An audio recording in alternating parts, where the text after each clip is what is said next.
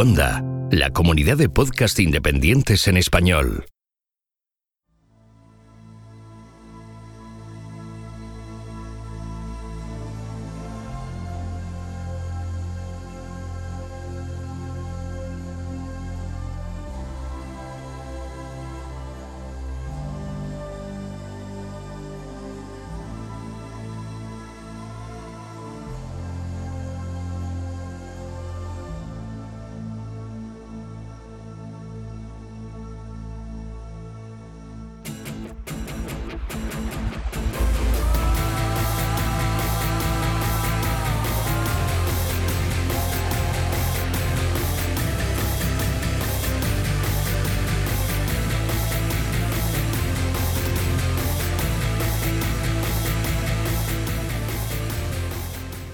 Esto es Istocast, no es Esparta, pero casi. No es Orten, no es Bolduque, no es South y tampoco es Empel, pero de todos esos sitios vamos a hablar porque vamos a hablar de los tercios otra vez. Vamos a hablar del milagro de Empel que se ha cumplido hace bien poquito cuando publicamos este audio. Y para hablar de los tercios, pues ¿a quién tenemos? ¿Quién si no? Si no es Hugo, arroba Hugo A. Canete en Twitter. ¿Qué tal Hugo? Muy buenas noches, Goyo y Sierra España. Pues sí, hoy ya toca hablar de los tercios, ¿no? Pues sí, ya ah, cada cierto tiempo nos vienen, oye, ¿qué pasa que no vienen los tercios? ya, tienen la costumbre, ¿no? De decir, hoy me están faltando mi dosis de tercio. bueno, Pues, pues, hombre, este programa, es cierto que Hugo, ¿verdad? Tú lo tenías en mente de, en plan de, yo quiero tratar esto, pero quiero que estén en ciertas fechas, ¿no? Exactamente. Bueno, y eso no siempre era posible. Claro. Porque este milagro de Empel bueno, está localizado en unas fechas muy concretas, que es el 8 de diciembre, que es, la, vamos, eh, es la festividad de la Inmaculada Concepción, ¿no? Exactamente. Y, que es la patrona y bueno, que tiene bastante relación con el milagro de Empel. Y bueno, pues eh, esa es la cuestión de, grabarlo y publicarlo tan cerca de, estas fechas. Así que no os voy a desvelar más porque a lo mejor ya lo conocéis, es probable, ¿no? Porque es una cosa muy bonita, pero, pero bueno, eh, vamos a dejar para que no lo conozca, vamos a, no lo vamos a hacer spoiler, ¿verdad? Eso. Pues nada, eh, ya sabéis que a Hugo también lo podéis encontrar en el grupo de estudios de historia militar, gem.es. Y bueno, el que les habla, Gojix, arroba Gojix barra bajas al duero. Y ya sabéis que a todos nosotros nos podéis encontrar en Istocas, eh, en, Twitter, en Facebook, en Google Plus, en Pinterest, en Telegram, en YouTube, en Instagram, en fin. Pero sobre todo nos podéis encontrar en nuestra página web istocas.com y nuestro email es info arroba. Nos podéis dejar audios en la propia web, nuestras camisetas las podéis obtener a través de duckbelly.com y eh, ya que estamos y como es tradición, pues vamos a mandar saludos a quien si no, pues a, la infantería española y a las gentes de Jaén y Zaragoza. Y diréis por qué, bueno, pues eh, porque mm, gentes de, esas zonas, ¿no? de estas provincias españolas, pues tuvieron un bastante importante en la historia que vamos a contar. Y a la infantería española porque es que la Inmaculada Concepción es su patrona, ¿no? Exactamente. Bueno, pues eh, vamos, eh, seguro que nos escuchan a través de la app de Istocast para Android. Y si no, pues eh, lo harán a través si tienen, yo que sé, Windows Phone o pues esto, los, eh, los, iPhone y tal, lo hacen a través de las aplicaciones de Evox para esas otras dos plataformas. Y seguro que también sois generosos y nos dejéis comentarios y, y me gustas en Evox y comentarios y cinco estrellas en iTunes para ayudarnos, para ganar visibilidad y que llegue a más gente lo que contamos, ¿no?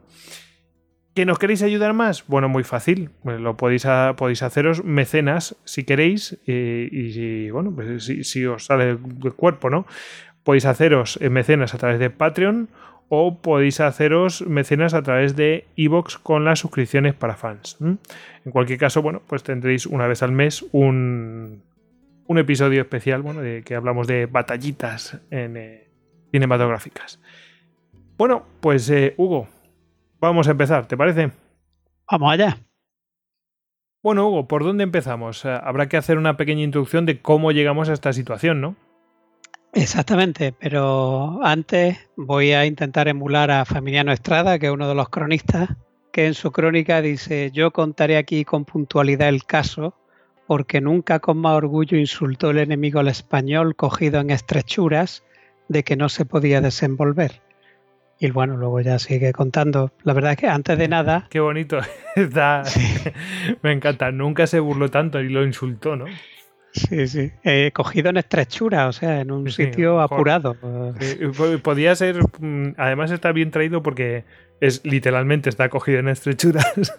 literalmente, efectivamente. Y, también se puede entender estrechura como en plan de las dan pasando canutas. Exactamente, y donde no se podía desenvolver también literalmente o, metafóricamente. es que no tenían espacio para maniobrar. Eso es. Pues sí, pues antes que nada yo creo que para, para poner en contacto, lo mejor de todo es que se escuche, el que no lo haya escuchado, el Histocan número 96, que es la revuelta de Flandes y la guerra de Frisia, porque allí contamos todo lo que había sucedido desde la revolución de 1567 en adelante y cómo se desarrolló pues toda la etapa de Requesens, de Juan de Austria, la llegada de Farnesio, cómo los estados rebeldes van evolucionando y van ganando provincias o estados, cómo reaccionan los leales al rey. No sé si te acuerdas que, había ahí un montón de tela que cortar. Y luego ya, pues una vez que se hayan escuchado esa introducción que hacemos en ese capítulo, pues ya rápidamente podemos entroncar con el año que nos va a ocupar, que, que es finales de 1585. Porque todo esto arranca una vez que se rinde la ciudad de Amberes, el 17 de agosto de 1585, después de ese sitio tan magnífico y tan fenomenal, esa demostración de los ejércitos de la monarquía, que creo que se narró ya en alguno de los primeros programas de sitios y asedios legendarios. Y bueno, pues esto fue, fue tan descomunal la demostración del ejército español en la toma de Amberes, que por aquel tiempo pues podría ser prácticamente una ciudad como hoy puede ser Nueva York. Era una ciudad descomunal. De hecho, cuando informaron a Felipe II se levantó corriendo a despertar a su hija diciendo nuestras amberes, nuestras amberes. Bueno, pues quedaron realmente los, si, me permites, Si me permites, eh, claramente es el sitio de Amberes de Alejandro Farnesio, en el que vamos, demuestra que es un, genio militar brutal. Claro, donde pasen el, puente de barcas. Famoso. No lo hacen una vez, sino lo hacen dos. claro, y les lanzaban los brulotes, y luego llegó el, barco aquel gigantesco de mil mosqueteros que se llamaba El fin de la guerra. bueno, todo eso yo creo que eso lo contamos. Sí, sí, lo, contamos, en un sitio ya serio Pero fíjate, yo, te, iba a decir que, además se da una efeméride curiosa, porque hoy que lo estamos grabando, que es 3 de diciembre, se cumple, eh, pues es, pues el día en que muere Alejandro Farnesio. Farnesio, efectivamente, 1592, tal día como hoy, que lo estamos grabando. sí. sí. Y bueno, pues nada, eh, no, no podía evitarlo, ¿no? Qué curiosidad. Sí, claro, no, además yo lo tenía en mente y se me había olvidado. Sí, sí. Bueno, pues a, resulta de este asedio que fue una demostración tan descomunal, pues los, estados rebeldes se asustan, incluso llegan a escribir algunas de las plazas a Farnesio comunicándole que le permitirían la entrada en sus tierras al ejército español obviamente porque no había ninguna fuerza de interposición que presentar a una fuerza tan poderosa y además también porque prácticamente no había obstáculos porque lo que quedaba ya era la campiña del, país de Utrecht y las tres barreras fluviales que son el Mosa, el Wall y el Bajo Rin y ya está. Y luego estaba la costa, con lo cual esto era prácticamente igual que Marqués Garden, solo que desde dos lados. Farnesio estaba subiendo hacia arriba, por, hacia el Mosa, y Francisco Bardugo estaba bajando hasta el Bajo Ring. De hecho. Y, lo único que quedaba era, o sea, era cuestión de tiempo, vamos. Claro, y solo quedaba Argen por conquistar, porque Nimega ya se había pasado a, los españoles. Y eh, la villa de Grave, pues no todavía estaba en poder rebelde, pero se conquistaría en los meses siguientes. Con lo cual vemos que estos, estas tres barreras fluviales no solamente tuvieron su significancia estratégica en, 1944 en la Segunda Guerra Mundial, sino que antes también. Bueno, es que es un lugar estratégico a mano poder esta zona, la verdad. Claro. Además hay que tener en cuenta que estas eran las operaciones militares de recuperación de los territorios que se llevaban a cabo desde el sur y que al norte, en los estados de Frisia, de Groninga, de Oberixel o de Huelderes, como ya hablamos en el Istocas 96, pues se hallaba Francisco Verdugo con su ejército recuperando también aquellas plazas que se habían pasado al bando rebelde y manteniendo otras que estaban acosadas también pues, por, los, por los ejércitos holandeses. Precisamente el 23 de junio de ese mismo año de 1585, un poco antes de que acabara el asedio, un mes y medio antes de que acabara el asedio de Amberes, tras la conquista de las ciudades de Zutphen, que está a orillas del río Ixel, Verdugo se adentra con su ejército en, en la campiña de, de Utrecht con su lugarteniente Taxis y derrota al último ejército rebelde que quedaba en la batalla de Amerongen que queda ya prácticamente a tiro de piedra de Ámsterdam y que queda, pues el camino queda expedito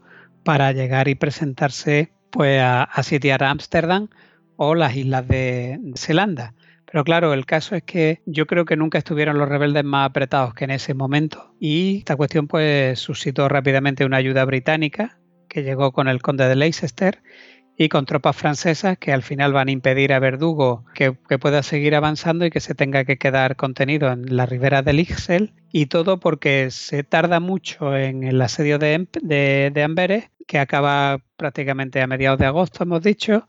Después hay un problema de pagas que ahora veremos entonces, entonces entre uno y otro se les va la, la, temporada o la estación propia para guerrear o para estar de campaña y entonces hay que esperar al invierno, hay que ir de invernada y eso va a dar tiempo a las potencias enemigas a reforzar a los holandeses con las tropas que van a venir inglesas del conde de Leicester y eso los va a salvar de una perdición casi segura que en ese momento tenían. Se perdió la bola de partido. Sí, ahí se perdió una buena bola de partido. Bueno, el caso es que volviendo al asunto que nos traía, el ofrecimiento de la población rebelde al gobierno de Bruselas, tras esta aplastante victoria de Amberes y los reveses sufridos más al norte a manos de Verdugo, pues no fue considerado por Farnesio dada la cercanía del invierno, como hemos dicho, y por ciertas tensiones que se habían producido entre las tropas de las distintas naciones cuando se satisficieron las pagas debidas, que fue en la villa de Stabroek, que está un poco al norte de Amberes, pues resulta que eh, ahí hay un problema con las pagas porque, bueno, se, se, hablan uno a otro y parece ser que los españoles han cobrado algo más. De eso se quejan mucho los balones hasta el punto de casi llegar al motín, de que tanto españoles como italianos eh, habían estado mejor pagados, cosa que según las fuentes que yo he consultado, las crónicas del momento, no era cierta, pero que incluso los cronistas llegan a decir que de haber sido cierta hubiera sido legítima, porque los soldados españoles e italianos se hallaban muy lejos de sus casas, estaban desplazados no disponían de las mismas comodidades que los soldados balones, que tenían sus casas muy cerca, operaban en su tierra y que por tanto pues estaba justificado un extra sueldo para gente que, que tenía que andar procurándoselo todo, incluso el cobijo. Bueno, el caso es que un motín a esa altura, como tantas veces sucediera, pues podía dar al traste con toda la situación estratégica después del pedazo de victoria que se había conseguido en Amberes. Así que con los soldados recién pagados y la llegada del frío, eh, recordemos que en estos tiempos todavía las campañas pues se terminaban a finales de otoño, luego ya con la guerra de los 30 años pues se va a abusar mucho de esto y vamos a ver también ejércitos operando en invierno. Pero bueno, todavía en esta época pues eh, Farnesio prefiere mandarlos a los cuarteles de invierno y esperar a la primavera siguiente, cosa que hemos dicho que aprovecharon los enemigos de España para enviar refuerzos a, los asediados holandeses en sus tierras. De hecho, otra de las crónicas que he utilizado es la del capitán Alonso Vázquez, que dice en su crónica, alguno habrá que le parezca que por señorear, es decir, por, por ir a hacerse con el control de la isla de Holanda y Zelanda, pudiera Farnesio levantar el ejército del sitio de Amberes y entrar en dichas islas sin darles sus pagas ni cumplir la palabra que le había dado a los soldados y que pudieran no amotinarse ni perderle el respeto las tropas, se entiende debe considerarse que un capitán general ha de estar siempre prevenido a lo que puede suceder, además de que, de que tenía indicios de que si lo hiciera sin pagarle, es decir, al ejército, de meterse en Holanda, se le había de amotinar, como se vio en los balones, y de no guardarle la palabra se recrecieran muchos inconvenientes, pues por ningún caso ni acontecimiento ha de dar la palabra a un capitán general si no es para cumplirla, porque tal vez podría prometerle a sus soldados que no lo creyesen y se dejase de hacer y conseguir el servicio de su príncipe. Y a gran falta en algunos generales dar palabra y esperanzas de aquello que no han de cumplir. Pareciéndoles con ellas, se, entienden sus, se entretienen sus soldados. El fruto que se saca de esto no es creerle aunque digan la verdad, que no es pequeña falta para quien profesa reputación, pues mal la puede tener un hombre sin verdad, es decir, hoy en día diríamos sin palabra. O sea, fíjate todo la parrafada barroca que suelta Alonso Vázquez simplemente para decir que... Que no hagan falsas promesas. Claro, que algún, a lo mejor otro general le hubiera dicho, venga, vamos para Holanda, ahora después de Amberes seguimos para adelante que ya os pagaré, sabiendo que no les podía pagar. Y que eso al final pues, hubiera redundado en una falta de reputación y de prestigio que un capitán general no se puede permitir. En fin, aquí yo creo que hay un párrafo de liderazgo bastante interesante que puede ser aplicado en todo tiempo y lugar e incluso fuera del ejército. Los líderes cuando dan su palabra tienen que cumplirla y si no, pues mejor no la dan. Pues sí, exactamente. Bueno, que era lo fácil era coger, mentirles y, y para Claro, sí, venga, vamos a seguir para adelante. pero, es pan para hoy y hambre para mañana. Y hambre para mañana. Salvo, salvo que vayas a tener, que necesites una acción muy rápida, muy directa, algo así, que sabes que, es, o algo muy desesperado. Eso es, y que se va a acabar y que, que, bueno, pues vamos a cumplir con esto y ya veremos lo que pasa después. Pero, pero obviamente no, no era la situación. Exactamente.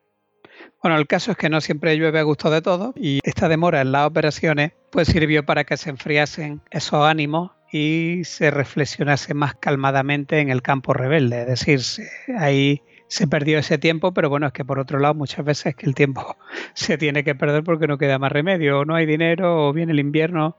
La cuestión es que de esa predisposición que tienen los rebeldes al asustarse con la pérdida de Amberes, pues todo este tiempo que pasa estos meses pues hacen que los rebeldes se enfríen y bueno, una pérdida de tiempo para las armas españolas que fue preciosa pero que, a veces no, no, se da más de sí y esto ocurrió bastante en la guerra de Flandes, en otros casos también, ¿no? No se puede, no se puede. El caso es que el ejército levantó entonces el campo de Stabroe, que el ejército que había sitiado Amberes, y se dirige a sus cuarteles de invierno. Algunos contingentes debían marchar a ciudades principales a pasar el invierno como parte de la guarnición en ciudadelas, que era eh, la costumbre de la época, y luego queda un resto muy importante que no cabía y que queda en manos del conde Carlos de Mansfeld. Bien, ¿quién es este conde Carlos de Mansfeld? Pues es el hijo de Pedro Ernesto de Mansfeld, que con el tiempo también acabaría siendo un gobernador de los Países Bajos y que fue siempre, desde ya, desde los tiempos de Carlos V, un hombre de confianza que estuvo siempre en Flandes. Además, este Carlos de Mansfeld, hijo de Pedro Ernesto, era cuñado de Francisco Verdugo y además este Carlos de Mansfeld era hermano de Ernesto de Mansfeld, que en aquel tiempo, en 1585, tenía cinco años, pero que recordemos que Ernesto de Mansfeld es el sascandil que la lió parda al principio de la guerra de los 30 años, con su ejército de fortuna, cuando lo vimos en el Istoca de la guerra del Palatinado, ¿te acuerdas? me, sonaba un Mansfeld que andaba por ahí y que, pues y que si no me equivoco se iba cambiando de uno a otro y cosas de esas. Exactamente. Bueno, pues Ernesto de Mansfeld es el hermano pequeño de este Carlos de Mansfeld, que es cuñado de Verdugo, porque Francisco Verdugo, recordemos los que escuchen el Histocar 96, entra de alférez en la casa de Pedro Ernesto de Mansfeld, donde hace carrera, eh, tiene una gran relación con, su, con Pedro Ernesto y además se casa con una de su hija. Entonces Carlos de Mansfeld, que era todavía muy jovencito, yo creo que por esta época debía tener veintipoquitos años, bueno, pues este Carlos de Mansfeld es el que está a cargo del ejército que levanta el sitio de Amberes y lo que hace es que se va a ir a, invernar a la línea del Mosa, que por entonces era la frontera sur con los estados que todavía eran rebeldes, estando Verdugo al norte del Bajo Rin, es decir, todavía entre el Bajo Rin y el Mosa, es decir, toda la campiña que quedaba a ambos lados del Wall todavía estaba por los rebeldes.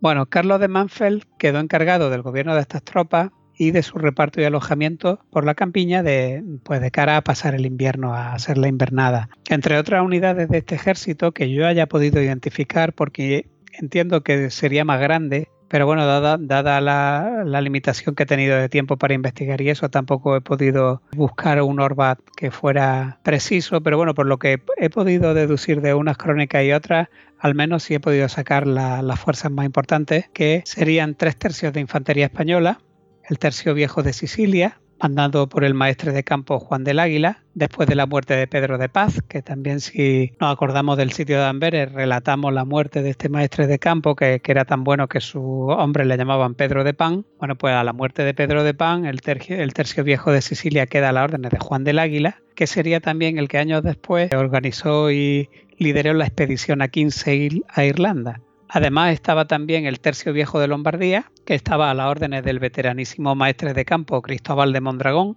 que era conocido con el apodo del coronel, porque en realidad Cristóbal de Mondragón, que ya era muy mayor, siempre había sido un coronel de un regimiento de balones, igual que Francisco Verdugo, y bueno, por esa época yo creo que debía rondar casi los 80 años y ya desde hacía unos cuatro años lo habían nombrado maestre de campo, aunque todavía seguían apodándolo el coronel. Además estaba también el tercio español del maestre de campo Agustín Íñiguez de Zárate, había dos tercios italianos de los maestres de campo Camilo de Capezuca y de Don Gastón Espínola, había al menos un regimiento balón, aunque de algunas crónicas se desprende que hubiera más, y cuatro regimientos de alemanes que Familiano Estrada nombra como tercios de alemanes, algo que es bastante raro y es bastante extraño, porque si bien con el tiempo a, las unidades balonas y borgoñonas se las llamó tercios, de los alemanes no tenía noticia. Bueno, el caso ¿cómo, se, ¿Cómo se le llamaría? ¿Regimientos o una cosa Sí, regimientos, de alemanes regimientos. Lo que pasa es que, bueno, como todavía no hay, una sistemática y los cronistas son de distintas épocas, pues aquí vemos también un poco cuál era la moda de la época. Familiano Estrada es llama eh, posterior, es de la época de la Guerra de los 30 años, aunque hace una crónica de las guerras de Flandes de finales del siglo XVI. Bueno, el caso es que Carlos de Mansfeld, con todo este ejército, parte de la villa de Stabroek, donde se dan las pagas y se hacen las muestras, y llega a la, villa de Turnhout, que en español se llama Tornante, para el que busque por ahí por crónica, que está a unos 40 kilómetros en línea recta al oeste de Amberes y ahí se detiene un día para esperar la llegada de un tercio español que era del maestre de campo don Francisco de Bobadilla que venía procedente de Milán y que acababa de cruzar el, el camino español. O sea que Bobadilla es más o menos de la edad de Verdugo y junto con Mondragón, Leiva, Dávila, Figueroa y otros tantos, pues son uno de los grandes hombres de, guerra que dio el ejército español en esa época. Aquí sí que he encontrado algunas contradicciones en las fuentes, puesto que siempre se ha conocido al tercio de Bobadilla como el afamado y legendario tercio de Zamora, que es el que protagoniza el milagro de Empel, y si bien esto es verdad, a lo mejor no lo es del todo. Por falta de tiempo no he podido rastrear tampoco estos detalles porque el rastreo de unidades y su sistematización esto daría para una tesis doctoral y yo creo que para una vida entera. Pero sí que me ha parecido curiosa la descripción que hace un blog que se llama Ejército de Flandes blogspot.com en una de sus entradas, en la que va mencionando la llegada de distintos tercios de infantería española a Flandes durante esa década. Además, eh, hay un libro del Tercio de Zamora que va desde su fundación en 1580 hasta creo que se disuelve en los años 80 del siglo XX o el 90 o algo así, una lástima, pero bueno. Y se crea para las operaciones militares de la nación de Portugal, es decir, 1580. Hasta ahí todo correcto. Pero por otro lado, en este blog se dice que en 1584 llegan tres tercios de infantería española a Flandes que lucharon en las batallas navales y terrestres que se libraron en las Islas Terceiras. Claro,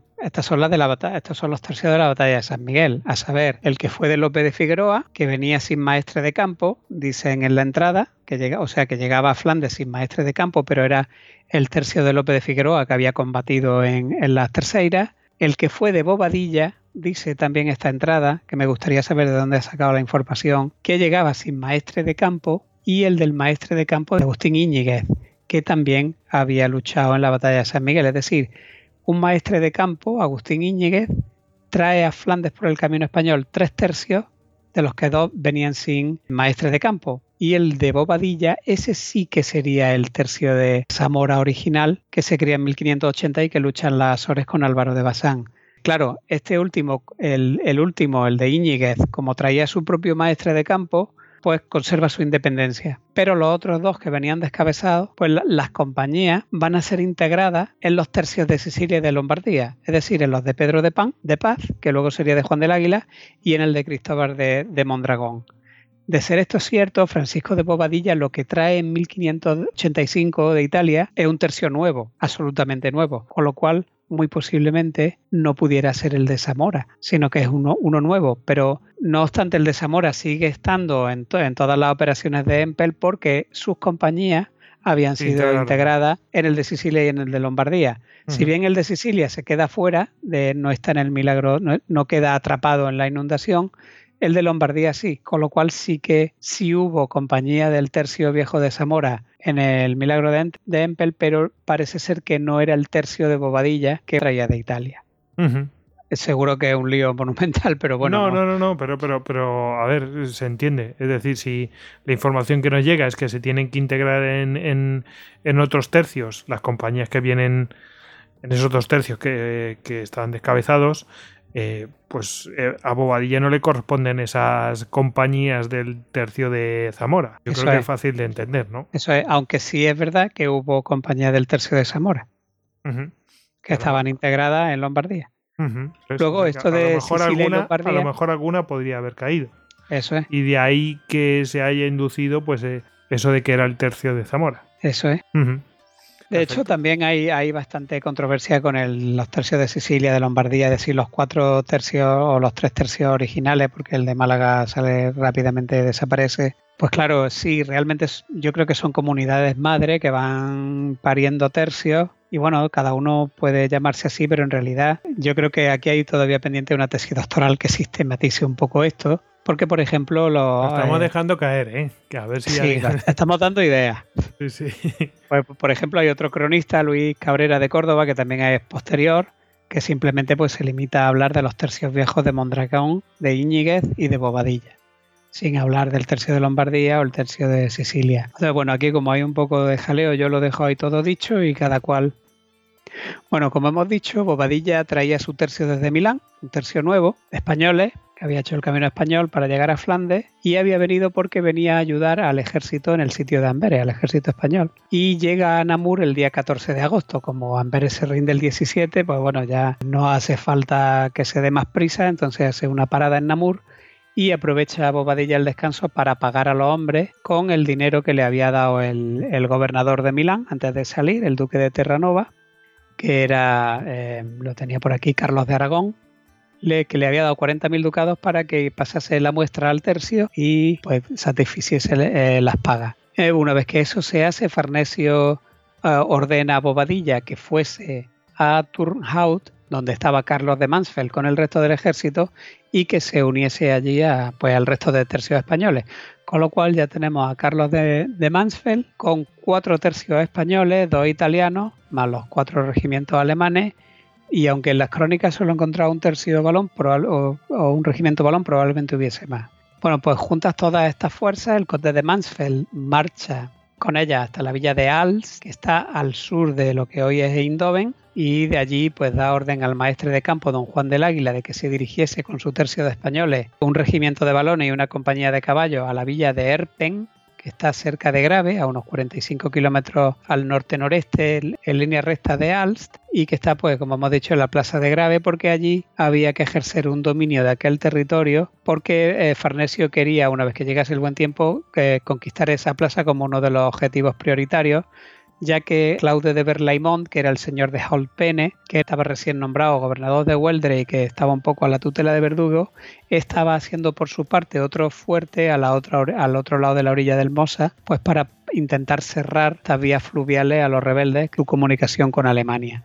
Bueno, ese es el planteamiento inicial. A partir de ahora podemos ver un poco cuál es el panorama estratégico, muy brevemente. Jaulpene como hemos dicho, acababa de ser nombrado eh, gobernador de Hueldre, que es el estado que hay justo al norte del río Mosa, y actuaba en estrecha colaboración y en cierto modo hasta bajo la tutela de Francisco Verdugo, que era la verdadera cabeza que, operaba al norte de estos ríos. Y tras haber conseguido que Nimega, que está en el Wal, se pasase al rey, declarase su lealtad a Felipe II, pues había bajado, había continuado bajando hasta la orilla norte del Mosa para fortificar la orilla que hay frente a la plaza de Grave, que era el próximo objetivo de Alejandro Farnesio. Y si caía Grave, como lo hizo posteriormente en 1586, pues eh, solo quedaría Argen en poder rebelde y si esta caía también, pues sostendría un control que se puede ver claramente como sobre las tres barreras fluviales del Mosa, el Wall y el Bajo Rin y a, lo que había que añadir el río Ixel que fluye hacia el norte y que por tanto hacía un frente hacia el norte desde la villa de Zupfen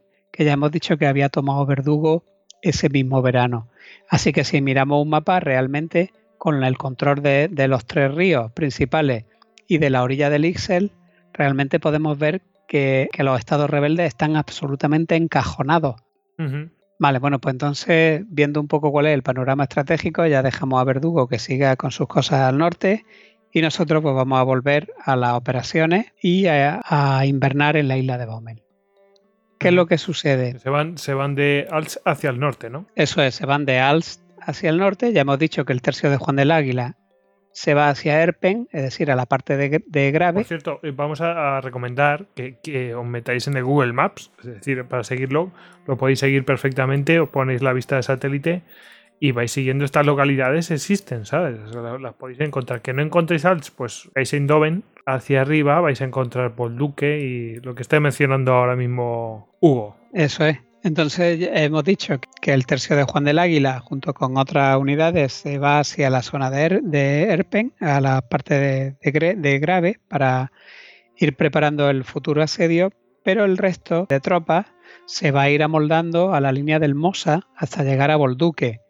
Y además hay una serie de tercios, que son tres, concretamente tres tercios españoles, que son los de Mondragón, los de Bobadilla y el de Íñiguez, que hacen un total de 61 banderas y unos 5.000 hombres, además de una compañía española de arcabuceros a caballo, que es del capitán Juan García de Toledo, que se dirigen a, la ciudad de Bolduque, pero con la intención de pasar el invierno en la isla de Bommel. Y vamos a ver cómo digerimos esto. Cuando llegan a la ciudad de Bolduque, Bolduque tiene tres nombres. Español es Bolduque, en francés es Bois-le-Duc o Bois-le-Duc, no sé cómo se pronuncia, y en flamenco es Saint-Hertogenbosch. Bueno, pues todo esto es Bolduque. En Google Earth, si se busca Bolduque, va a salir por Bolduque en español y no hay problema. Bueno, pues la, la idea es que los tres tercios españoles, con seis piezas de artillería y esta compañía de caballos, cruzasen el Mosa al norte de Bolduque, que está como las crónicas dicen a una legua, luego yo supongo que si se mide puede estar a unos 4 kilómetros y medio, unos 5 kilómetros, pues que cruzasen el, río Mosa y estableciesen sus cuarteles de invierno en la isla de Bommel, para lo cual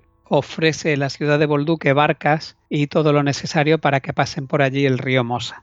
Como dice Antonio Carnero, que es otro cronista, la isla de Bommel era muy fértil y abundante eh, y ese es uno de los motivos por los que van para allá. Pero no solo eso, sino que además, como ya hemos hablado algunas veces, esta es una táctica muy empleada en la época que consistía en invernar a ser posible en territorio enemigo para consumir sus recursos en lugar de los propios.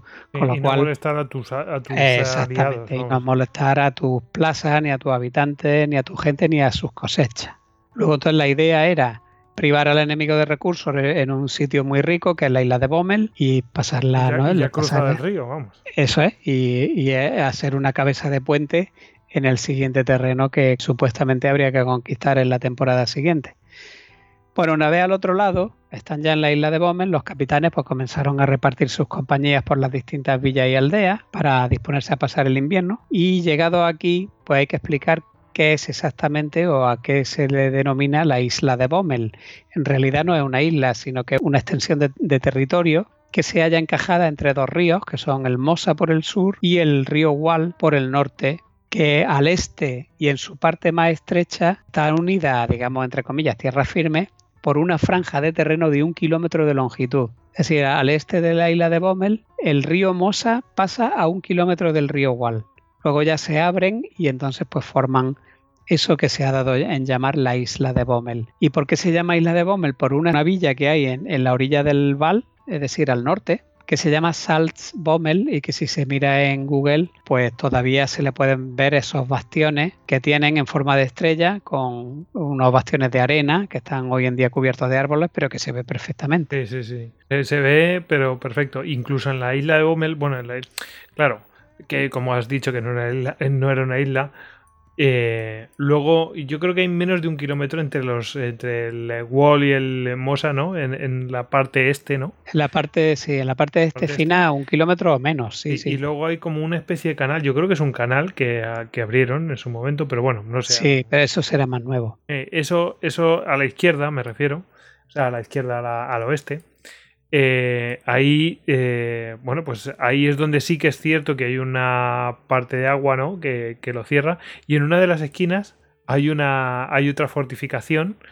Eh, que vamos, que controla este, esta comunicación entre el Wall y el y el eh, y el Mosa. O sea que era un lugar mm, eh, estratégico a tope. Sí, sí. Bueno, seguimos entonces. Un- Una vez que las tropas están al otro lado, eh, o sea, las tropas de estos tres tercios y la compañía de caballos, pues el conde Carlos deja a Bobadilla o nombra a Francisco de Bobadilla como jefe de todo el contingente. Pues Cristóbal de Mondragón estaba ya el hombre muy mayor, supongo. Además, en las crónicas apenas aparece, aparece muy poquito, con lo cual yo creo que debía estar muy mayor para haber tenido ningún tipo de protagonismo en, en estas operaciones. Y bueno, pues después de nombrar eh, jefe a Bobadilla, en la, pues se quedan esos tres tercios en, la, en terreno de la isla de Bommel y él se vuelve a Erpen, al campamento del tercio de Juan del Águila, que estaba allí levantando un dique. Antonio Carnero, en su crónica, se refiere a estos tres tercios que pasaron a la isla de Bommel como la flor y las reliquias de toda la milicia española. Y claro, es verdad, es que era el grueso de la élite del ejército español en Flandes, lo que había cruzado el Mosa al otro lado. A este lado del Mosa ya solo quedaba uno, que era el de Juan del Águila. Bueno, en cuanto a las tropas que habían quedado en Alst, pues también dio orden Mansfeld a los dos tercios italianos de los maestres de campo Capezuca y Espínola para que se fuesen a alojar a dos villas que eh, en la crónica son Roste y Roy, pero que no he logrado identificar, no he tenido tiempo, aunque dame algo de tiempo y lo haré. Y las demás naciones valonas y alemanas, pues que se quedasen en Alst, en Alst por el momento, ahí al sur de Indoven, aunque posteriormente van a ir también a, a la zona de Erpen y de Grave. Luego tenemos un hecho que cuenta Alonso Vázquez en su crónica y que yo creo que de una manera u otra va a influir en la, en la moral de las tropas, luego en las operaciones, que es el traslado de la reliquia de Santa Leocadia. Y esto sí que es una anécdota curiosa. Resulta que Santa Leocadia fue una santa mártir muerta en Toledo en la época romana, en la Hispania romana, y cuya onomástica es curiosamente el 9 de diciembre. Esto también es bastante curioso. Bueno, pues resulta que los restos de, de la santa, que es patrona de Toledo además, pues tuvieron que ser evacuados de Toledo en tiempos de Abderramán I, plena conquista musulmana, hasta Oviedo. Y de allí, no, pues, por, por del destino, resulta que, el- que los restos, las reliquias de la santa, pasan a Flandes en el siglo XII a un convento que se llama Saint Ghislain, que está en Cambrai. Pues como alguna vez lo hemos comentado, Felipe II tenía una gran afición por las reliquias, las coleccionaba del mundo entero, así que los monjes de Saint Ghislain pues acordaron entregar las reliquias de la santa para que volviesen a la catedral de Toledo. El encargado de, esta misión va a ser un padre jesuita que se llama Miguel Hernández y aquí en Farnesio pues le va a dar una escolta de caballería e infantería para llegar al embarcadero porque sale de Amberes el 22 de noviembre. Fijémonos que apenas 15 días antes de, los sucesos de 1585 y esta reliquia va a llegar a Toledo en 1587. Se hicieron grandes fastos en la ciudad, la- incluso acudió el propio Felipe II con la corte, pero el caso es que la infantería española pues queda con un gran desconsuelo, dice Alonso Vázquez, con su partida, echándola mucho de menos, pues en todo su devenir diario y rutinario de trabajo, tribulaciones, etcétera. Y yo creo que particularmente tuvo también algo que ver en toda la desazón y la baja de moral que va a haber en los primeros días de diciembre en la isla de Bommel y que veremos ahora a continuación. Bueno, el caso es que el, el conde Carlos de Mansfeld, que, es, que hemos dicho que se hallaba en, en Erpen con el tercio español de Juan del Águila, haciendo un fuerte en un dique de la orilla sur del río Mosa que iba de la villa de Ravenstein a la de Grave para evitar, junto con los fuertes que hacía Jaulpen en la orilla norte, las comunicaciones de la plaza con los rebeldes y los posibles envíos de socorros por el río, pues crece la preocupación en los estados rebeldes ante esta amenaza porque prácticamente era ya lo único que les quedaba de comunicación con Alemania porque por el norte lo había cerrado Verdugo, por el sur estaban cerrados por Amberes y entre esto y que hay tres tercios españoles que acaban de establecerse en la isla de Bommel después de haber cruzado el Mosa, pues claro, ahí ya hay un pánico casi, hay muchos nervios y entonces los rebeldes deciden actuar. Y tras estudiar un poco la situación, pues establecen un plan para intentar anegar la isla de Bommel con los españoles dentro. Porque eso sería, eso sería una jugada maestra porque se quitan tres tercios de infantería española de, una atacada. Bien sabedores de que esas 61 compañías españolas eran el núcleo del ejército español en Flandes y que si lograban ahogarlos con la inundación y con su flota, pues se abrirían grandes perspectivas estratégicas en, un- en el futuro inmediato que incluso podrían revertir los logros que había conseguido Verdugo en el norte o, o Farnesio en el sur con la toma de Amberes. La verdad es que es un golpe de mano bueno, ¿eh? Claro, Es una jugada inteligente. Lo que Sí, sí. ¿A qué precio, no?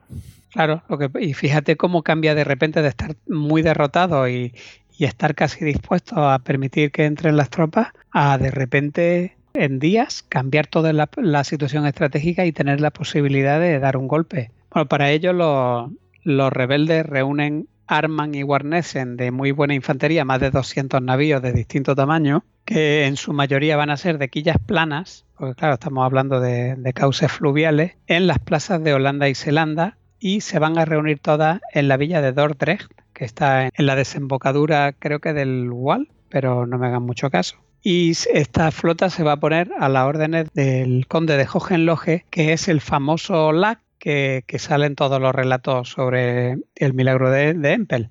Bueno, pues este Hohenlohe parte con esa flota de 200 navíos de distinto tamaño por el Mosa arriba, también por el Wall, va por los dos lados y llegan a la altura de la isla de Bommel por el norte el 2 de diciembre y cortan los diques que hay junto a la villa de Salzbommel, comenzando a inundarse el terreno bajo. La suerte o la pericia de Bobadilla hace que no pudiesen cortar los diques que había en las villas de Kerkdriel, ya en el Mosa, y de Rossum en el Wall, que están al este, a la, en, el extremo oriental de la isla de Bommel, que es la zona donde precisamente se estaba acantonando el grueso de los tres tercios españoles, porque lo que se pretendía era hacer línea hacia el noreste hasta llegar a Grave, que es todo lo que iba a ser el frente para la siguiente campaña de primavera.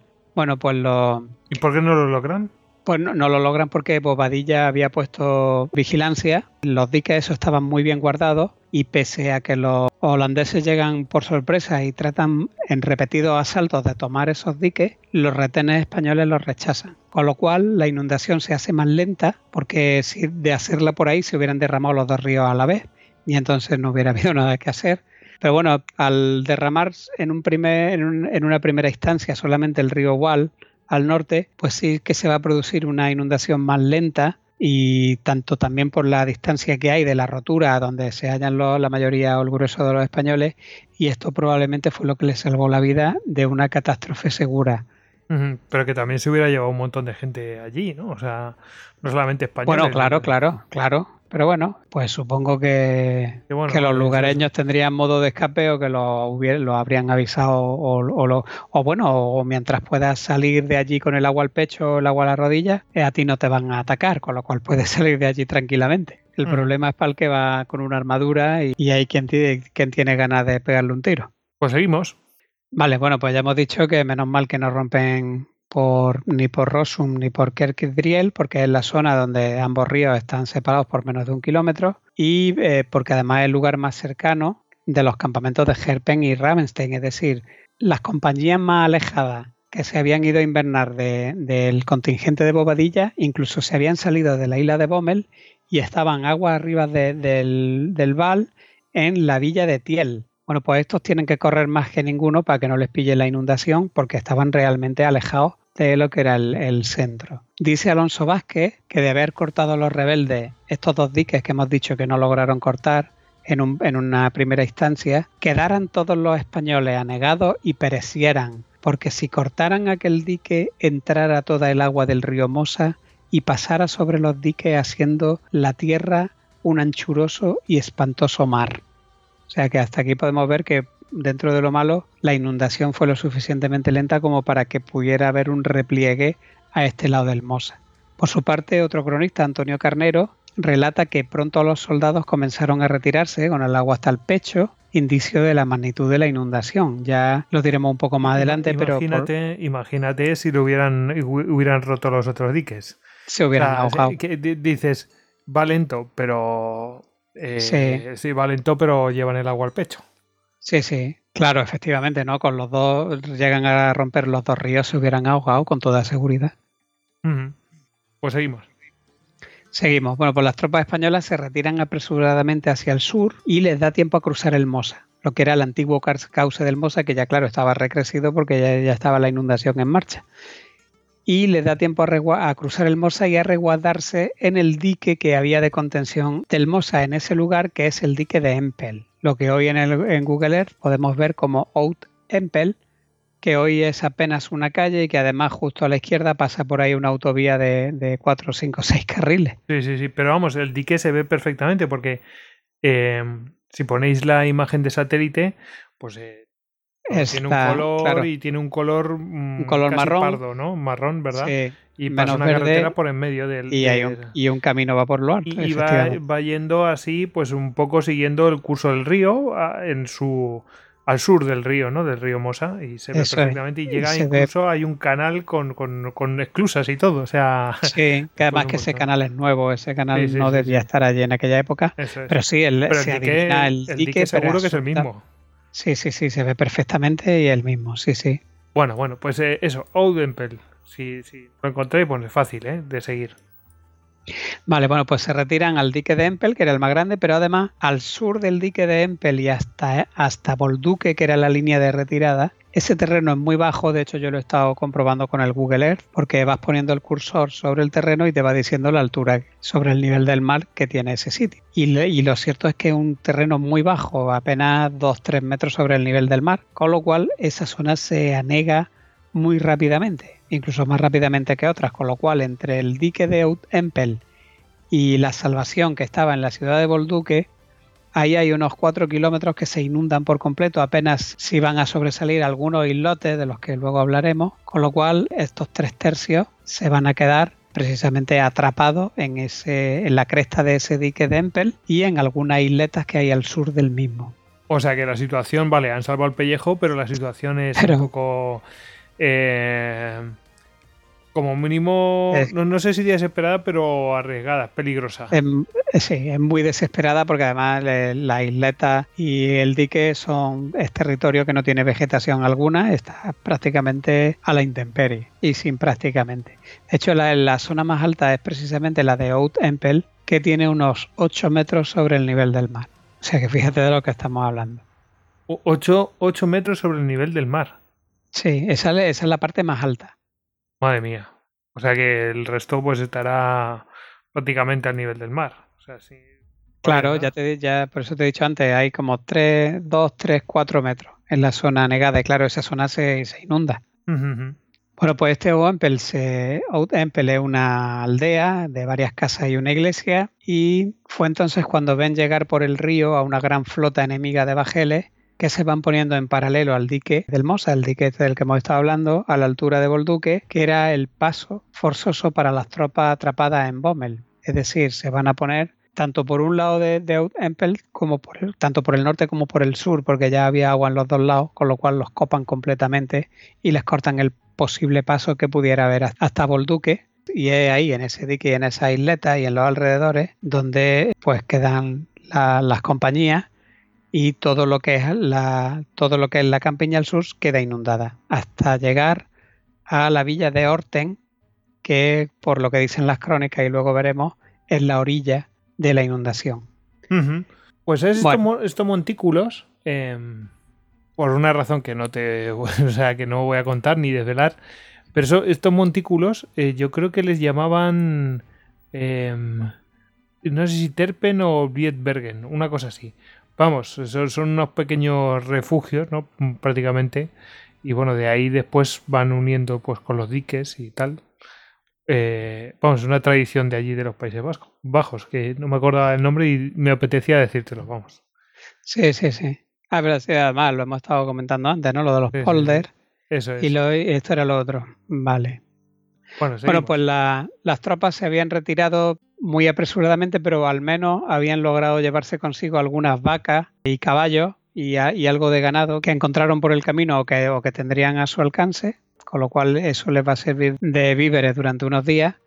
Y mientras las compañías trataban de ponerse a salvo, entran las naves de quilla plana holandesa en el terreno anegado y comienzan a hostigar a las tropas de Bobadilla a bocajarro, cañoneándoles, largándoles descargas cerradas de mosquetería, de, de arcabucería, etcétera, y Francisco de Bobadilla pues contesta al fuego nada más emplazar seis piezas de artillería que llevaba y con eso es con lo único que se puede defender de unas embarcaciones que están en la orilla a pocos metros hostigando a la gente que está en lo alto de un dique pelado, que es que esto hay que verlo. Bueno, el caso es que eh, ya comenzaba a anochecer ese día 2 de diciembre, el viento empezaba a mainar, Así que por el momento las naves holandesas, viendo que la situación de los españoles era apurada e iba a continuar siéndolo el día siguiente, pues deciden retirarse por prudencia hasta el día siguiente. Bobadilla es el último en cruzar el río Mosa, o lo que quedase de cauce habiéndose formado ya semejante lago, y lo va a hacer con la retaguardia al amanecer del día 3 de diciembre, cuando llega al dique de Empel y establece su base o su cuartel general principal junto a la iglesia. Con las primeras luces del nuevo día, de este 3 de diciembre, pues ven cómo 100 embarcaciones de la Armada enemiga rebasan otra vez los diques de la orilla sur del Mosa y se ponen en el terreno inundado que separa a los españoles de Bolduque, impidiendo así cualquier trasiego de barca o intentos de rescate o de evacuación o de eh, abastecimiento, etcétera. Sí, ahora ya sí se ha cerrado un poquito. Sí, ya está, ya está completamente cerrado, todo inundado y ya están copados. Y ya cuando ya es plena mañana, ya hay plena luz del día o de la poca luz que pueda haber con el sol hereje este del que hablaba Pérez Reverte en la novela de Ara Triste, pues Bobadilla pudo ver a su alrededor lo apurado que realmente estaban la, sus tropas, las compañías de los tres tercios, que estaban rodeados e incomunicados en unas cuantas islas, como ya hemos dicho. Según la crónica de Antonio Carnero, los holandeses se burlaban a gritos de los españoles desde sus barcos, y además lo hacían en, en castellano, por la ignorancia y el descuido que habían tenido de meterse por sus puertas tan inadvertidamente y les decían que se hallaban en parte que ni todo el poder de su rey los haría escaparse de sus manos sea, una, las burlas que hemos dicho al principio, vamos. Exactamente, exactamente. Sí, pero, vamos, eh, es verdad, ni todo el oro, o sea, ahora mismo todo tu poder, ¿de qué sirve? Eres el mayor imperio ni, de, todo el poder del rey de España podía ya salvarlos de sus manos. O sea, las componían muy felices. Nos quedamos con esta frase, ¿vale? Que va para después.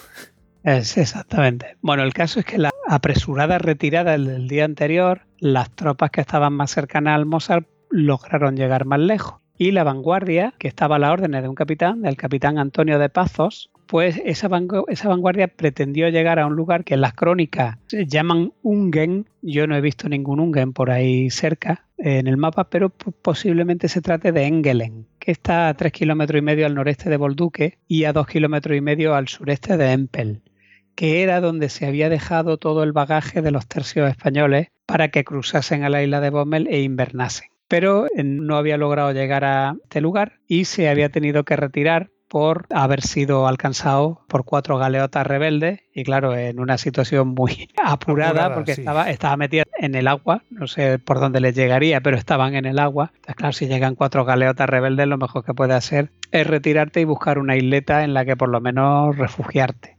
Sí, sí, por lo menos que, hagas pie, ¿no? Y que no seas una presa fácil. Claro, exactamente. Entonces, pues logran retroceder y se refugian además en un torreón que va a ser muy importante a lo largo de todas las, todas las operaciones. Es una isleta que queda con un torreón, otras crónicas hablan de Castillejo, que estaba guarnecido por eh, soldados balones al mando de un capitán y por una escuadra de soldados italianos. Y bueno, que había quedado pues fuera del agua y que está un poco al sur de Empel y que en el grabado pues se puede adivinar también cómo se ve esa torre o ese castillejo. Me parece que mencionemos para que sepan, para que tengan el grabado en sus manos, eh, podemos mencionar un link para que puedan ver el grabado directamente. Claro. Google Maps, pues ya hemos dicho cómo pueden acceder.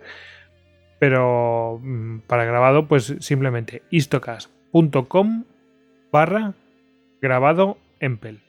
istocast.com barra grabado en PEL. Pues ya está, ahí podéis ver el grabado.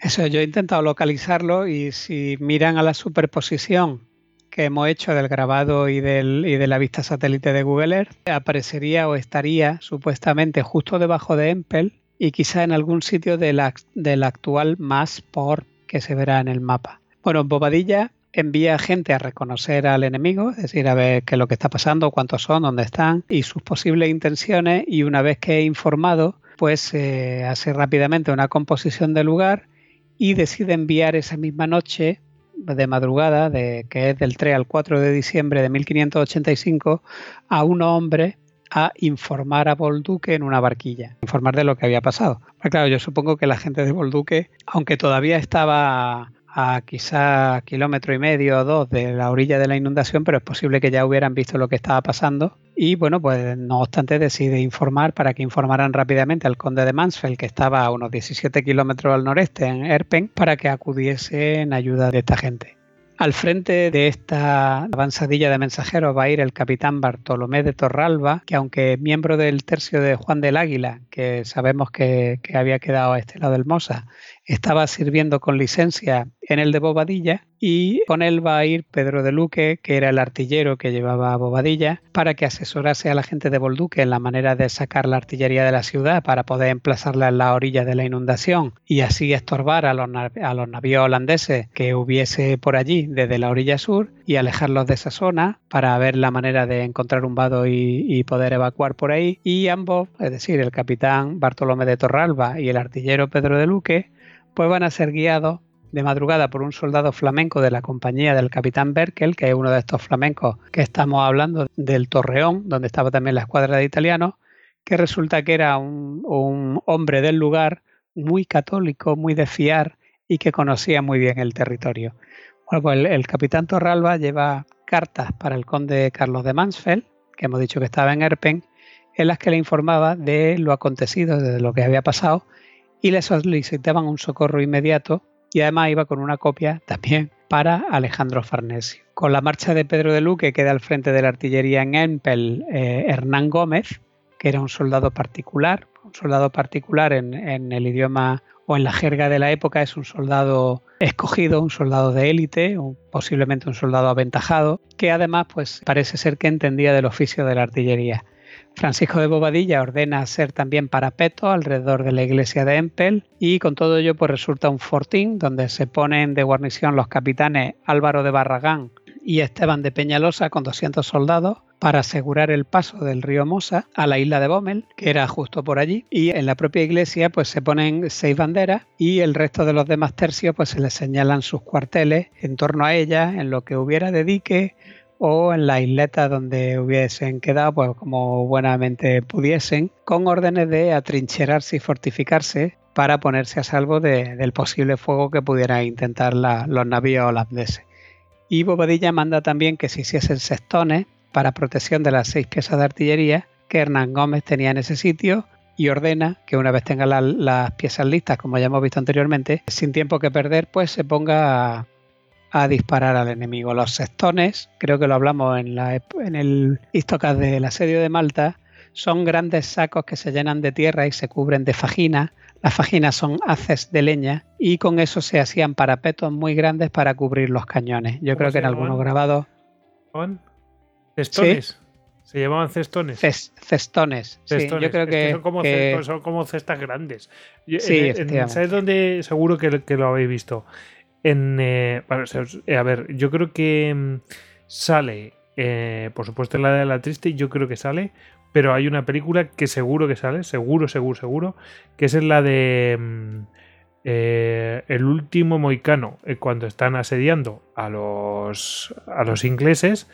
Bueno, pues se, ven esos, esos cestones, ¿no? Alrededor de la artillería, pues para parapetar, para proteger. Eso sí, vamos, creo que ahí en esa película se ve. sí.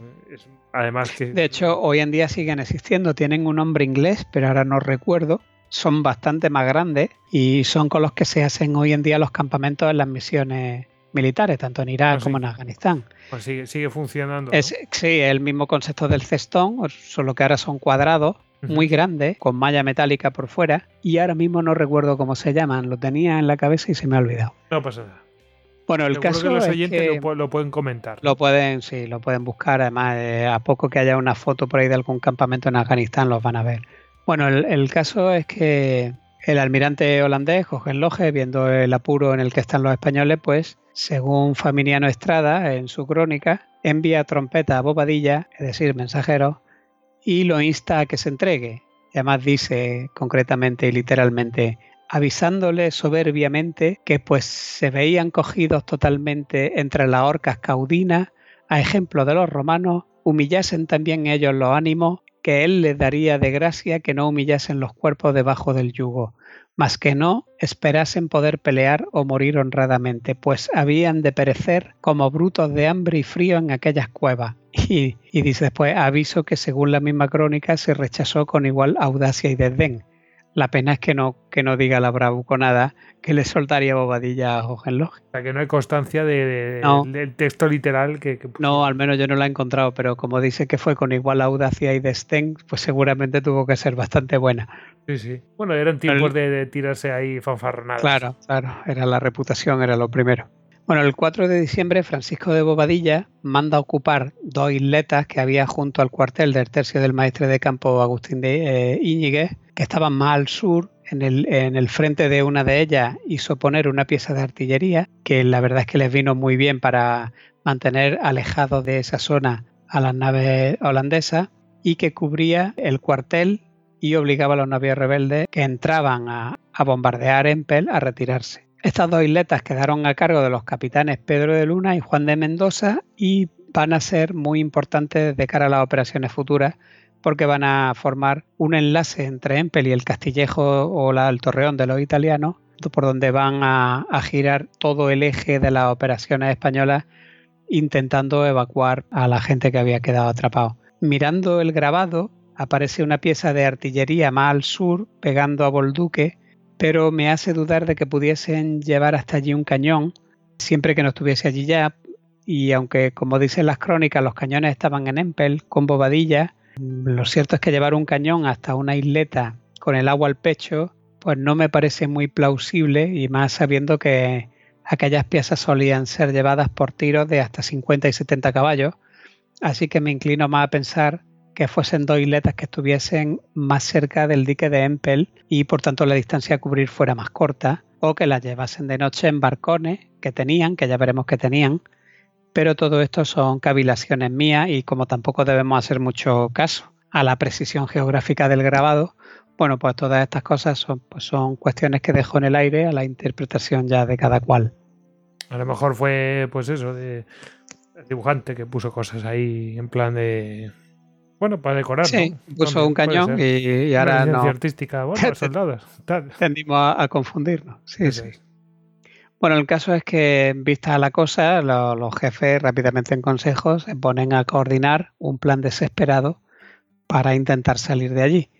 Nada más recibir los despachos, el que había enviado Bobadilla, el conde Carlos de Mansfeld se apresura a ir a Bolduque y desde allí envía una barquilla, como diríamos, los sitiados, ¿no? O a los asediados Sí, sí, o a sí. los atrapados, es que no sé cómo llamarlo. Sí, porque es que Bueno, no, pues- no sé si es un sitio, o sea, es que es una cosa un poco rara. Eh, sí, bueno, vamos a decir a los atrapados y ya está. Nos vamos a permitir esa licencia. Bueno, pues eh, Mansfeld manda una barquilla a los atrapados con el alférez eh, Francisco de Zambrana, que era natural de Linares, punto para los de Jaén, y dice Alonso Vázquez que servía cerca de su persona, esto es, una suerte de lugarteniente de los varios que tuviese, y esto ya no recuerda, como he comentado antes, cómo entró Francisco Verdugo de Alférez en la casa de Mansfeld con su padre, con Pedro Ernest. Bueno, pues ahora, según las crónicas, pues mira, el mismo Carlos volvía a tener un alférez español de lugarteniente, o como dice la crónica, que servía cerca de su persona. Bueno, anécdota aparte, a lo que íbamos. Pero bueno, lo que indica es que, bueno, eh, tenían un gran aprecio por el trabajo de, de los españoles. De los oficiales Tu- españoles. Tuvieran, tuvieran el origen que tuvieran. Sí, exactamente. Bueno, el caso es que Mansfeld envía al alférez Zambrana a decirle a, a Bobadilla que había mandado traer algunos navíos para pelear con los rebeldes y que dentro de dos días los tendría reunidos y aprestados. Que procurase mantenerse lo mejor que pudiese y que pues ya le iría informando. Así que Bobadilla, enterado, vuelve a enviar al alférez Francisco de Zambrana de vuelta al conde para acusarle el, el recibo y la recesión de las órdenes. En la respuesta le decía además que avisase del momento en, que había de pasar al ataque el conde con las embarcaciones esas que iba a traer para que él desde, desde su lado, o sea, él desde Empel, hiciese otro tanto con nueve barcones que había logrado eh, salvar y que tenían Empel y que así, bueno, pues podían hacer un ataque combinado o coordinado desde el norte y el sur de la zona anegada contra la flota holandesa y que así pues a lo mejor había una oportunidad de encontrar un vado y de que el ejército pudiera mientras ser evacuado por otro sitio, aunque ya se antoja todo que era bastante desesperado. Además, Bobadilla le dice a Mansfeld también que no se apresure en el socorro y que se asegure hasta contar con las máximas garantías que sus tropas pues resistirán hasta la muerte si es necesario, pese a la escasez de víveres, de munición, al frío, etcétera, porque lo importante es asegurar que ya que hay pocas posibilidades, las pocas que hay, al menos haya una garantía de que sean de buena ejecución. Así que sin tiempo que perder, esa misma noche regresa el alférez Zambrana a Empel, otra vez de vuelta, y nada más llegar le dice a Bobadilla que los hombres que lo llevaban en la barca no querían volver a hacer el trayecto a Bolduque, con la respuesta que tuviese para el conde, dado lo peligroso de atravesar aquella agua con toda la armada enemiga desplegada. Bueno, Bobadilla arregla pronto el asunto del mejor modo. ¿Por qué? Pues porque ofrece 10 escudos a cada uno de los marineros que gobiernan la barca. miedo y ya está. Claro, y ya está, y se les pasa el miedo, porque además 10 escudos es, bueno, digamos que el sueldo mensual de un arcabucero eran de entre 3 y 4 escudos, con lo cual 10 escudos es dos veces y medio el, sueldo de un soldado y además pues promete darle el mismo premio todas las veces que haya que cruzar o para un lado o para otro, con lo cual los marineros encantadísimos de la vida. Como dice el propio Alonso Vázquez en su crónica, para estos negocios y otros semejantes no hay remedio más eficaz que el dinero, pues sin él no hay que esperar buenos sucesos en las pretensiones, particularmente en la guerra. Sí, sí, la verdad es muy práctico el tema Poderoso caballero es don dinero. Sí, sí, sí. Especialmente en la guerra, si tienes dinero, va a ir todo muy bien. Si no, no puedes esperar nada, ninguna garantía.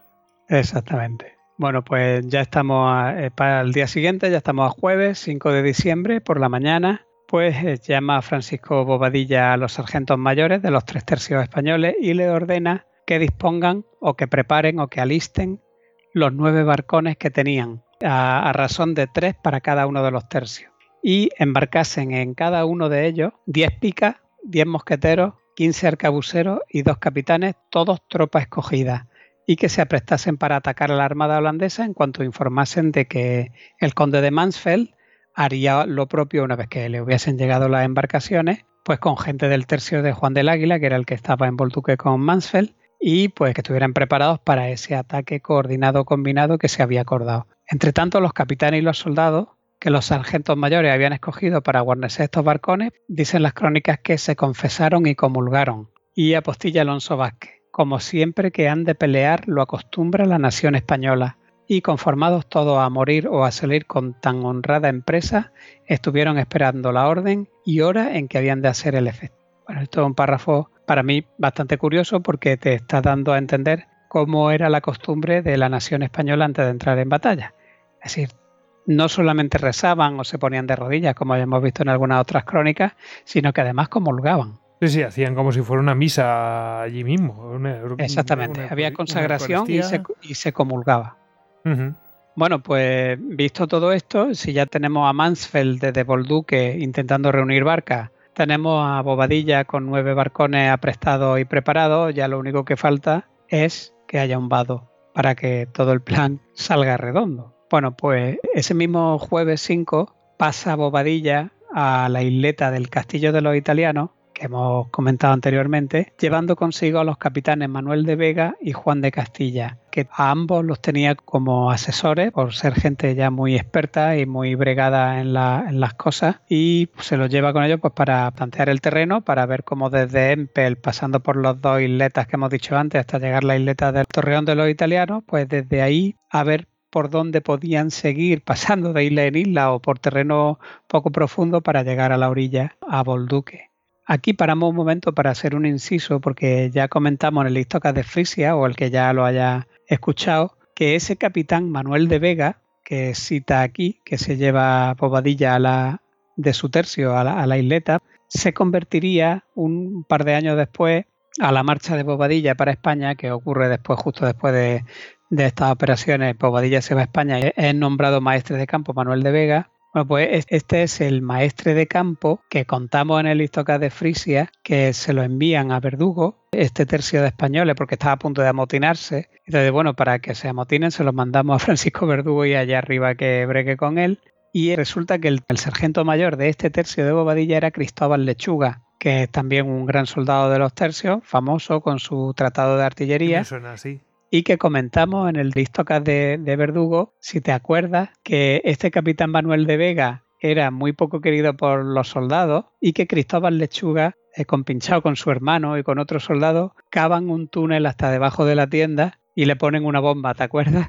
Sí, sí. Al final le sale mal. Se le hacen una mina. Le hacen una mina, pero al final sale mal y se quema el soldado que hace la mina. Total que al final Manuel de Vega sale, sale ileso, pero se arma tal jaleo pues que prefieren cambiarlo de, de tercio pues es este Manuel de Vega. De hecho, es verdad que algo raro tuvo que pasar porque Cristóbal Lechuga era el sargento mayor, es decir, era de una graduación superior, es el segundo del tercio. Después de Bobadilla va Cristóbal Lechuga y después van los capitanes. Con lo cual, si una vez que Bobadilla marcha a España, nombran maestre de campo a Manuel de Vega y no a Cristóbal Lechuga, algo pasaría. Sí, es un poco raro. Claro, pero bueno, esto es anécdota aparte. ¿En qué? A lo mejor, bueno, algún día a lo mejor aparece algún documento, algo que habla sobre ella, no sé. Claro, seguramente lo habrá. Pero es curioso cómo saltando de crónica en crónica va hilando cosas que poco a poco y de dónde vienen, ¿no? Y a dónde van y por qué. Bueno, el caso es que habíamos quedado en que Bobadilla pasa la isleta del Torreón de los italianos con algunos capitanes, entre ellos sus dos capitanes favoritos, que ya hemos dicho que son Manuel de Vega y Juan de Castilla. Y uno de estos capitanes es el capitán Berkel, que es el flamenco, que es castellano de ese Torreón y que pues le tenía soldados de allí de la tierra y que le podía prestar pues, muy, muy buen consejo pretendían reconocer Bobadilla y sus capitanes un supuesto lugar vadeable, ya hemos dicho, por el que Además ya le habían asegurado o le habían informado a Bobadilla que podría existir un vado por aquella zona que llevase a tierra firme, ya que la profundidad era poca y que además le habían informado de que los navíos por aquella zona solo podrían navegar por una hondonada, por una suerte de canal, y que todo lo que quedara a izquierda o derecha de esa supuesta hondonada o ese supuesto canal era un terreno tan poco profundo que los barcos ahí no podían entrar. Con lo cual, si se apostaba o se emplazaba artillería en esa isleta del Torreón, posiblemente se pudiera mantener a los barcos holandeses alejados de ese canal y el ejército, claro, y el ejército pudiera atravesar hasta terreno firme por la zona poco profunda.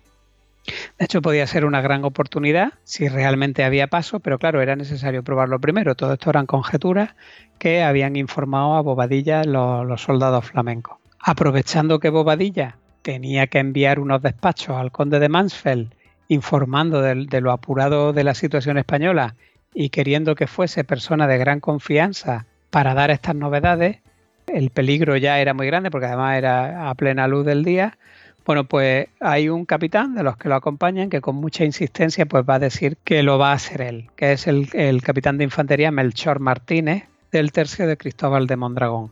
Pues, pues le, dice a Francisco de Bobadilla que le diese una barquilla y que trataría de deslizarse por entre la armada rebelde y que de paso pues ya la eh, trataría de reconocerla, decir cuántos navíos había, de qué porte y si tenían gente de guerra en el interior y que trataría además de memorizar esas posiciones pues, antes de llegar a tierra y entregar los despachos al conde de Mansfeld. Bueno, pues Martínez se embarca con tres soldados españoles de su compañía, escogidos por él, que obviamente eran hombres de valor probado, y además se empeñó en que fueran esos tres, lo que dejaba fuera al soldado flamenco que conocía el, el sitio y que además había sido escogido por el capitán Berkel para que acompañase al capitán español. Bueno, pues los cuatro españoles, el capitán y sus tres soldados, salen en la barquilla desde la isleta del Torreón hacia el sur, claro, y dice Alonso Vázquez en su crónica que fue frente al dique de Rossman. Yo he intentado otra vez buscar a ver si era posible componerse un mapa y lo que nos da una buena vista, ya que echando un vistazo en el Google Earth, justo debajo del pueblo nuevo de Empel hay una laguna que se llama Rosmalense Plus y justo al este hay un pueblo que se llama Rosmalen.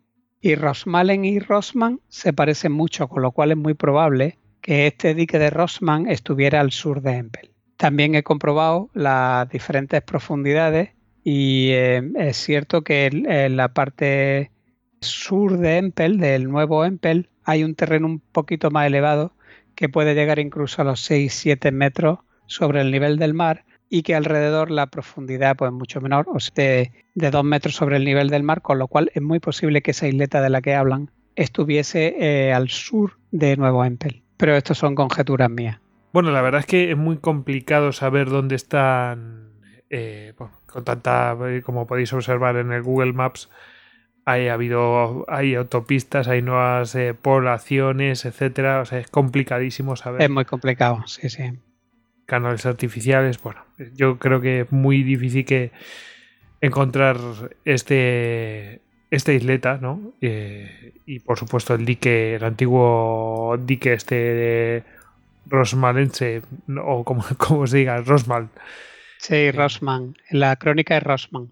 Yo creo que es muy complicado encontrarlo. Así que, bueno, Hugo, eh, hacemos una pequeña pausa y vemos a ver lo que pasa. Estupendo. Perfecto. Vamos a parar y ahora volvemos.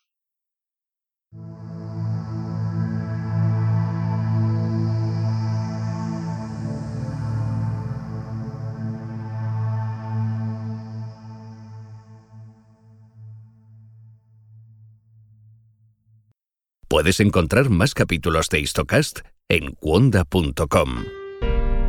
Y además, My fellow Americans, los hilos de Washington. people of Catalonia would stay with Spain. I think it would be foolish not to. Y hoy tienen la desvergüenza de volverme a preguntar que cuáles son sus necesidades, alcaldesa. to say, get that son of a bitch off the field right now. Saludos, les habla Dori Toribio desde la Casa Blanca. Vamos a resumir en los próximos minutos qué ha pasado en Washington en la última semana. Cuonda, la comunidad de podcast independientes en español.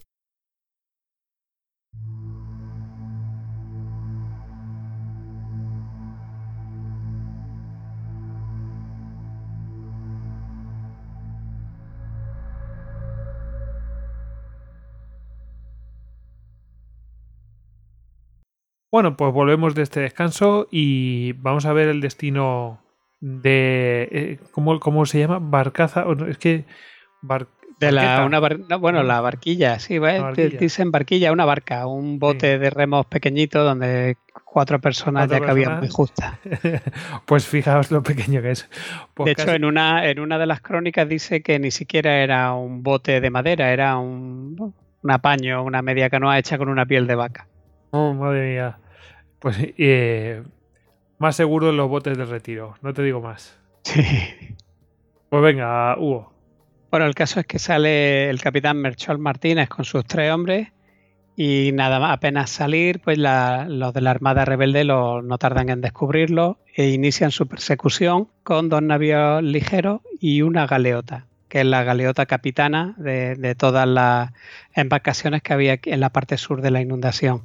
La intención de los holandeses es llegar al dique de Rosman antes de que lo hiciese la barquilla, para lo cual pues bogan con brío a todo lo rápido que pueden, a remo, y la barquilla que les lleva cierta ventaja pues también a todo lo que dan sus brazos. Bobadilla y sus capitanes observan desde la isleta y entonces es cuando se dan cuenta o comprueban que no era como habían pensado y que las aguas del supuesto vado eran suficientemente profundas como para que entrasen las embarcaciones enemigas, con lo cual se chafa el plan de evacuación porque no hay vado.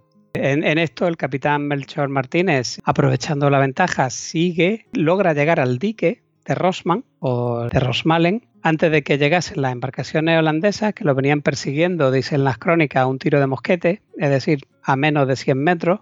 Pero al llegar a la orilla el capitán se desorienta y por un momento duda de, la ubicación de dónde está y piensa que, ha desembarcado en un lugar que está ocupado por piquetes enemigos eh, se siente perdido con los despachos que lleva y entonces eh, comete un gran error que es mm, subir de nuevo a la barca y siguen remando, tra- tratan de, de subir por el dique arriba eh, hacia el este o el noreste buscando un punto que a él le supusiera confianza de que estuviera en manos españolas y entonces surge un gran contratiempo porque la barquilla se queda trabada en una rama sumergida y mientras tratan de zafarse pues va a llegar la galeota holandesa. Al ver que se le echan encima, los cuatro españoles saltan al agua, corren a la orilla, que es cercana del dique, se suben a, lo alto corriendo y los rebeldes comienzan a tirar con, artabus- eh, con arcabuces y mosquetes mientras van desembarcando detrás de ellos y entonces en un momento alcanzan al capitán Martínez de un mosquetazo en los riñones que lo tira al suelo. Trata de levantarse y de caminar, pero no puede hacerlo, acaba derrumbándose otra vez y todo lo más que logra hacer es sacar las cartas y arrojarlas a los tres soldados que iban corriendo delante y que se habían dado la vuelta y que venían en su rescate.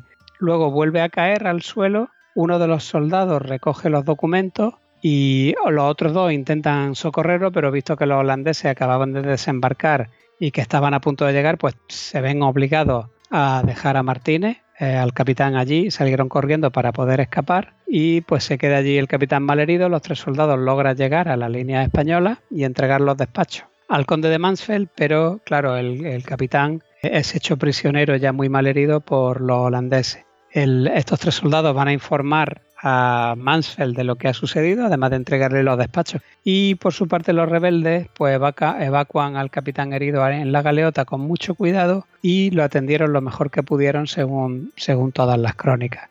Claro, aquí está el error fatal del capitán de no haber querido incluir al soldado flamenco en la barquilla que seguramente le hubiera dicho que esa parte del dique estaría seguramente en manos españolas. Pues sí.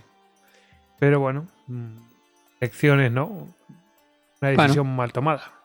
Sí, es que en el campo de batalla uno está sujeto a ese tipo de incertidumbre, ya lo dijo Clausewitz. ¿Qué preferías? ¿Uno español o bueno, que, te, a lo mejor te da más confianza? Bueno, pues ahí la información era lo primero casi. Sí.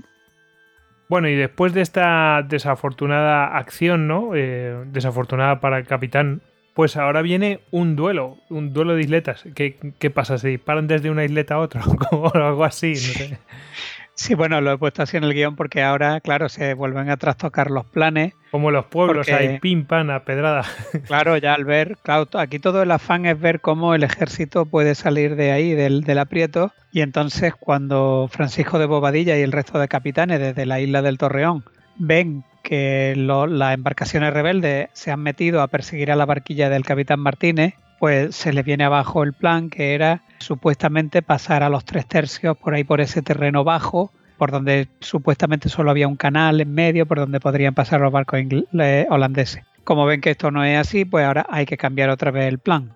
Por supuesto, siguen contando con la fuerza embarcada de nueve barcones que de, de que dispone Bobadilla. Están esperando que el tercio de Juan del Águila que está en tierra vuelva a reunir barcones o cualquier tipo de embarcación para poder hacer ese ataque combinado que divierta a la flota holandesa, pero todavía vuelve a quedar el tercer elemento de la operación de rescate que es ver por dónde sacan al ejército de ahí. Entonces eso ahora va a, pues se va a desarrollar en un duelo de isletas, efectivamente. Pero la cosa es que después de contemplar la escena de la muerte del capitán, pues Francisco de Bobadilla obviamente cambia los planes y envía a llamar otra vez a los capitanes Juan Ruiz de Villaoslada a Juan de Valencia y a Hernán Gómez, que esperaban preparados los barcones, estaban ya a punto de salir, que hemos dicho antes que habían embarcado con las picas los, arcabuceros y los mosqueteros, y lo llama para que cogiesen dos piezas de artillería y fuesen a ocupar una isleta que había junto a la del Torreón, un poco más adelantada, de donde había salido con la barca el capitán Martínez y que estaba solo a 50 pies, dice la crónica. Luego yo vengo a calcular con el pie castellano unos 15-20 metros de distancia de la isleta donde estaba Bodilla, de la isleta del Torreón. Y bueno, pues estos barcones salen con las piezas de artillería y los capitanes se apoderan pronto de esa isleta porque es una acción por sorpresa sin que puedan impedírselo a los rebeldes. Y entonces pues levantan fortificaciones allí y plantan las dos piezas de artillería protegiéndolas otra vez con, con que llevaban también en los barcones para ese efecto. También desembarcan un trozo de infantería que se puso rápidamente a fortificar toda la isleta, nada más desembarcar, y al poco rato llegaron ya algunos navíos rebeldes que no dejaron de tirarle a quemarropa mientras los soldados iban levantando las fortificaciones. Imagínate que estamos hablando de isletas prácticamente rasas y muy pequeñitas en mitad de todo lo inundado. Mientras los otros trabajan, pues se va viendo eso. Eso es. Entonces los cañones españoles llega un momento en que también pueden empezar a disparar y por lo menos contrarrestar el fuego de, de los barcos holandeses que se acercan, que prácticamente tiran a quemarropa. Y bueno, pues se tiene ahí un duelo artillero no llega a ningún sitio, pero bueno, por lo menos los españoles han conseguido una isleta más y ahora se trata de ver a ver por dónde van a salir las cosas.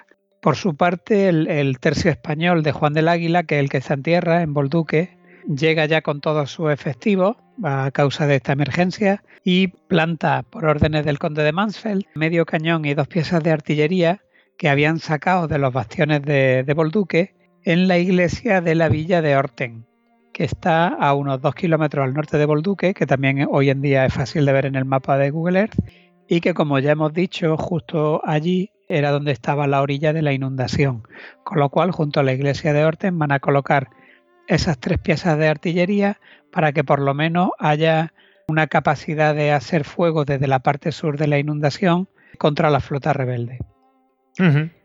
Además, si medimos la distancia que hay desde este lugar, decir, desde la iglesia de Orten, a la posible ubicación de la isleta del Torreón de los Italianos, que como hemos hablado es posible, o según las descripciones, que pueda estar en algún sitio del, del suroeste de Nuevo Empel, que es de donde sale con la barca el capitán Martínez, pues nos da aproximadamente otros dos kilómetros de distancia, pudiendo someter, por tanto, a fuego desde el norte y el sur ese brazo de la inundación que pasa por debajo de la isleta y que llega a la orilla de tierra firme. Por lo tanto, tenemos dos kilómetros por arriba y dos por abajo de alcance de las piezas de artillería, lo cual pues ya podría dificultar, en cierto modo, que los holandeses se paseasen por ese terreno que es el clave y por donde de alguna manera eh, es la única vía de, escape de los españoles, pues pueden dificultar desde el norte y desde el sur, pues que por allí campen o naveguen a su ancha los navíos holandeses. Estas piezas de artillería van a estar gobernadas por Pedro de Luque, que es el artillero que el primer día y en la primera noche manda Bobadilla a Bolduque a hacerse cargo de la artillería de la plaza, y el fuego combinado de estas dos posiciones, como hemos dicho, pues a partir de ese momento va a empezar a estorbar de forma efectiva cualquier movimiento enemigo en la zona. El traslado de las piezas desde Bolduque a Orten la hicieron a mano los soldados del tercio de Juan del Águila, porque no se disponía de suficientes caballos que tirasen de estas piezas de, artillería. Así que imagínate, porque desde el centro de Bolduque a Orten hay también otros dos kilómetros, pues tuvieron que tirar de estas piezas de artillería a mano eh, pues eso, 2.000 metros cuando ya alguna vez hemos comentado que las piezas de artillería grandes o pesadas de esa época solían ser tiradas incluso por tiros de 50 y hasta 80 caballos. Así que nos podemos imaginar... Pues todos los hombres a tirar. Claro, el esfuerzo tan grande que hubo que hacer para moverlas. Pero bueno, ellos eh, como cabe imaginar, pues estaban muy deseosos de, socorrer en todo lo posible a, sus camaradas copados y por, tanto, pues ahí estuvieron prestos a, hacerlo lo más rápido posible. A esta dificultad presentada por los españoles para las embarcaciones rebeldes se unía también otra dificultad, y es que al lado de esta isleta recién ganada, donde se fortificaba el trozo de infantería español que hemos dicho, había unas cuantas a su mano derecha a la altura del camino de Bolduque. Es decir, por esta descripción, en la isleta que acaban de conseguir estaría situada en algún lugar al, al noreste de Bolduque, puesto que habla que desde esa isla a la derecha hay otra isleta que estarían en la vertical o en el camino de Bolduque, que era el terreno por donde pasaba el antiguo camino, que estaba sumergido y que era clave para los holandeses si querían evitar un intento de salida de las tropas españolas, porque es posible que por allí el agua fuera menos profunda. Bobadilla ya había dado instrucciones para que nada más se acabasen de fortificar, intentasen pasar a ocupar estas dos isletas vecinas a la mano derecha, pero como no podía ser de otra manera y ya era mucha suerte que se hubieran apoderado de esa isleta, pues de las otras dos que habían a esa mano derecha que hemos dicho, van a acabar apoderándose los holandeses.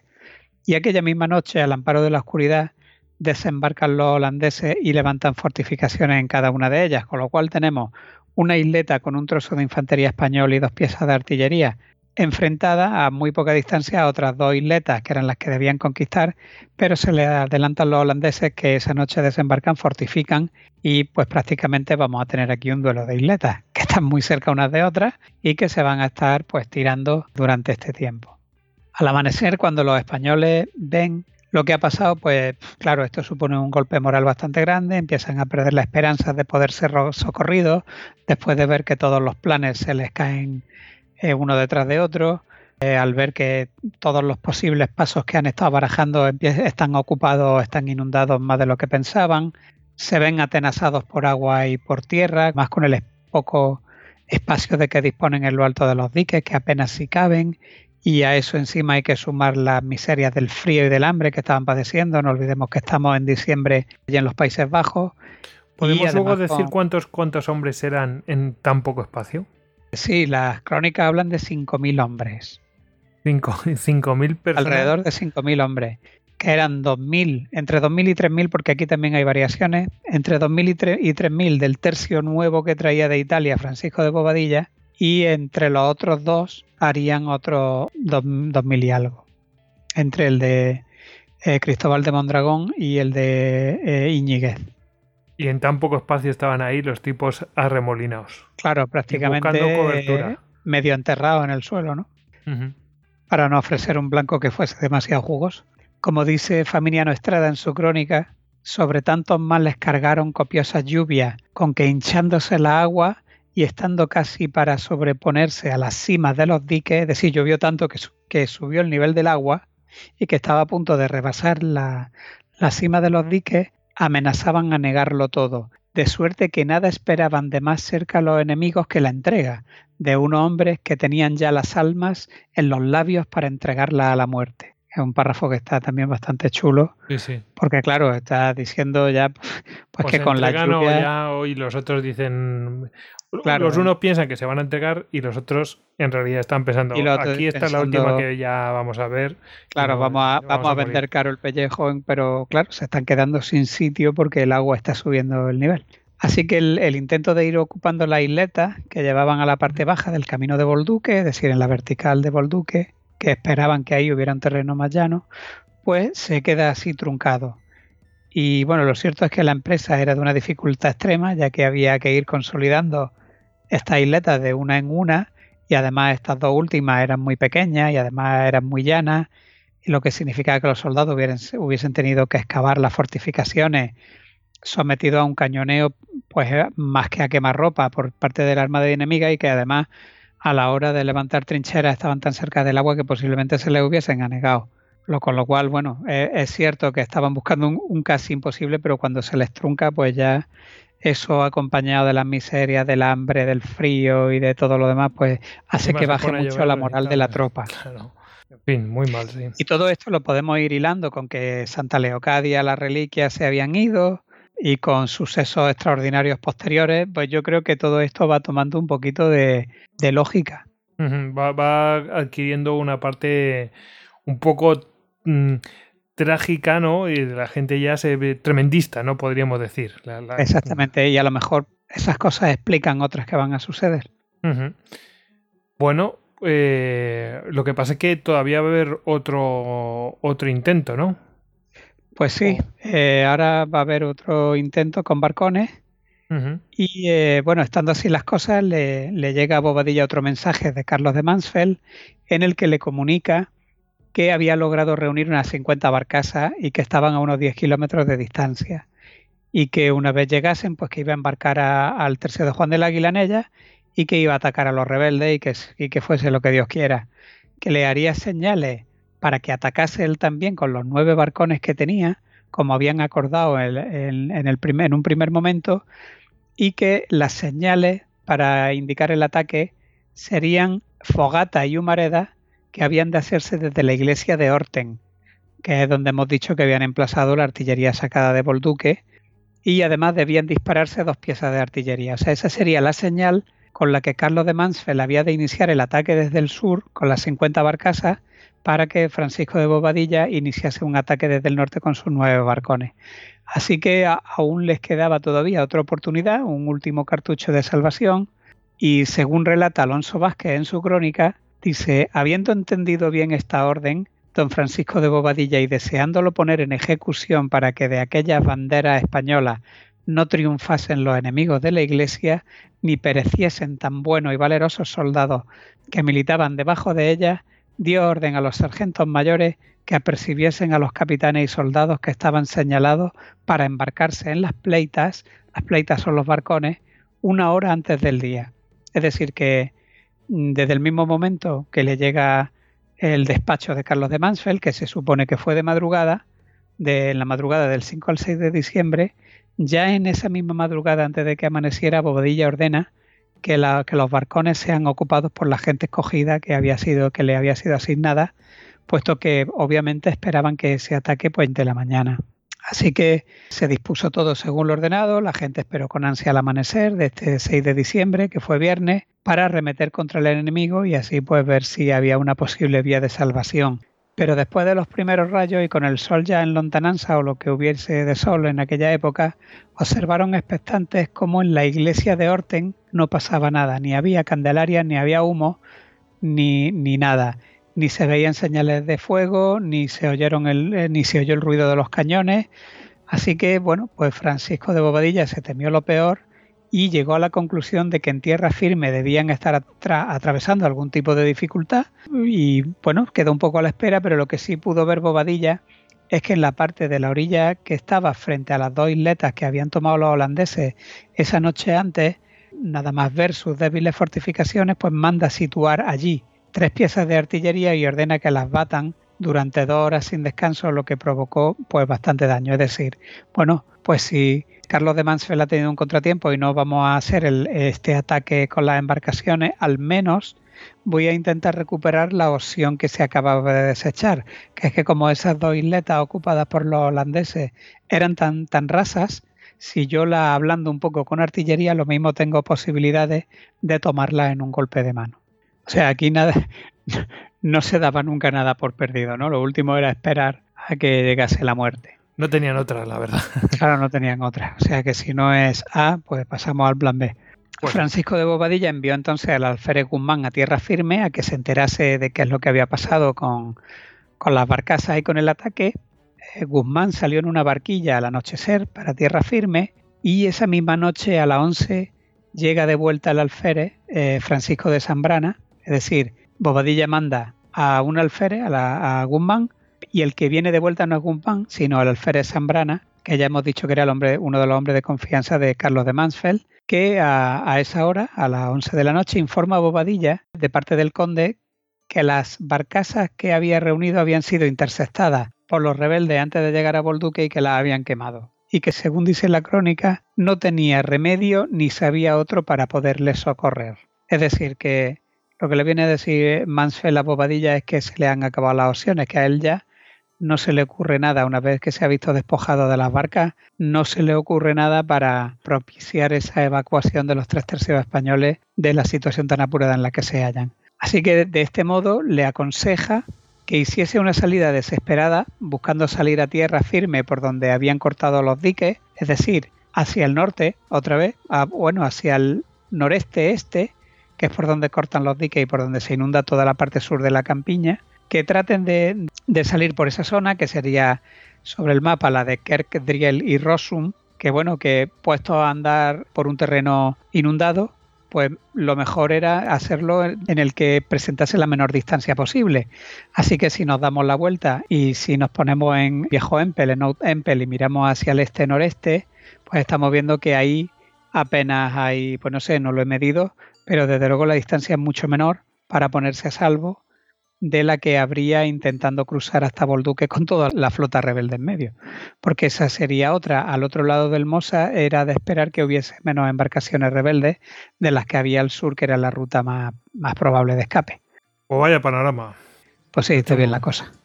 Así que bueno, esta última noticia pues vuelve a causar eh, gran consternación, si ya no lo había causado la anterior, y tanto en oficiales como en tropas, pues estaban convencidos de que el doble ataque en Barcasa les hubiese brindado la oportunidad de escapar a tierra firme. Y respecto de retirarse a los lugares donde se habían roto los diques, pues Bobadilla ya había mandado reconocer el lugar, es decir, él ya eso lo había tenido en cuenta y resulta que los oficiales que manda le informan de que realmente es imposible y de que bueno es posible que, con la sorpresa se escapase la vanguardia pero que los holandeses tenían tiempo suficiente para reaccionar y, agarrarlo a todos en el Mosa y, ahogarlo. Así que la, la única posibilidad por pequeña que fuese que todavía se barajaba era tratar de huir por la campiña negada que hay al este de la ciudad de Bolduque ganar el dique de contención del Mosa que es ese que se ve también en el Google Earth, por el que va el camino por encima, y llegar a, otro castillejo, otro, otro torreón que había en esa zona, que estaba también guarnecido por italianos. No he logrado encontrar pistas de esta línea de acción, es decir, de dónde pudiese estar, por lo que se describe en las crónicas intentando proyectarlo sobre el mapa. Pero bueno, esto permitiría entrar en contacto rápidamente con las compañías del tercio de Juan del Águila, que podrían cubrir toda la operación desde la orilla eh, mientras pues las tropas se iban poniendo a salvo. Se trataba de una medida obviamente desesperada, ya no se hacían ilusiones, pero bueno, aun siendo así, Bobadilla decidió comunicárselo al conde ese mismo día, que ya era 7 de diciembre, y despachó para ello al capitán Hernando de Barragán, que era del tercio del coronel Mondragón, para que tratase de persuadirlo de que esa era la única opción y de que por tanto pues, le diese el visto bueno. De hecho, dice Alonso Vázquez en su, crónica sobre lo desesperado de la situación, dice lo siguiente, era tan incierto y casi imposible como se deja ver de los que saben o han experimentado la guerra de Flandes, con tanta agua entre dique y cortaduras de ellos, inundada la tierra con hambre, frío y desnudez, y otros trabajos intolerables que los soldados pasan. Con trabajo se refiere a penuria. Pero ninguno es tan grande ni, ni tan sin remedio como los de estos afligidos y encerrados españoles, donde no podían mostrar ni valirse del valor y osadía que tenían. Pues, bueno, pero eh, la, situación, o sea, que ellos querían ir siguiendo ese dique, ¿no? Que va mm, bordeando el Mosa. Sí, atravesarlo en algún sitio a la desesperada por un terreno que fuera más o menos poco profundo y que ahí en esa zona lo estuviesen esperando las compañías del tercio de Juan del Águila con piezas de artillería, supongo, para que una vez que se dejasen caer las embarcaciones holandesas, al menos se hiciese fuego desde tierra eh, pues para permitir, vamos, yo creo que esto sería casi como el Alcántara en anual, ¿no? En la carga del río Igán. Yo mm, entretengo un poco para que la columna pueda seguir adelante. Sí, para que no lo masacren a, placer, vamos. Exactamente. ¿Y hacia dónde tenían que ir? ¿Hacia el este o al oeste? por, eh, siguiendo ese, siguiendo el dique. Si nos ponemos desde la orientación que tienen ellos, que están mirando hacia el sur, hacia Bolduque, sería a su izquierda, es decir, hacia el sureste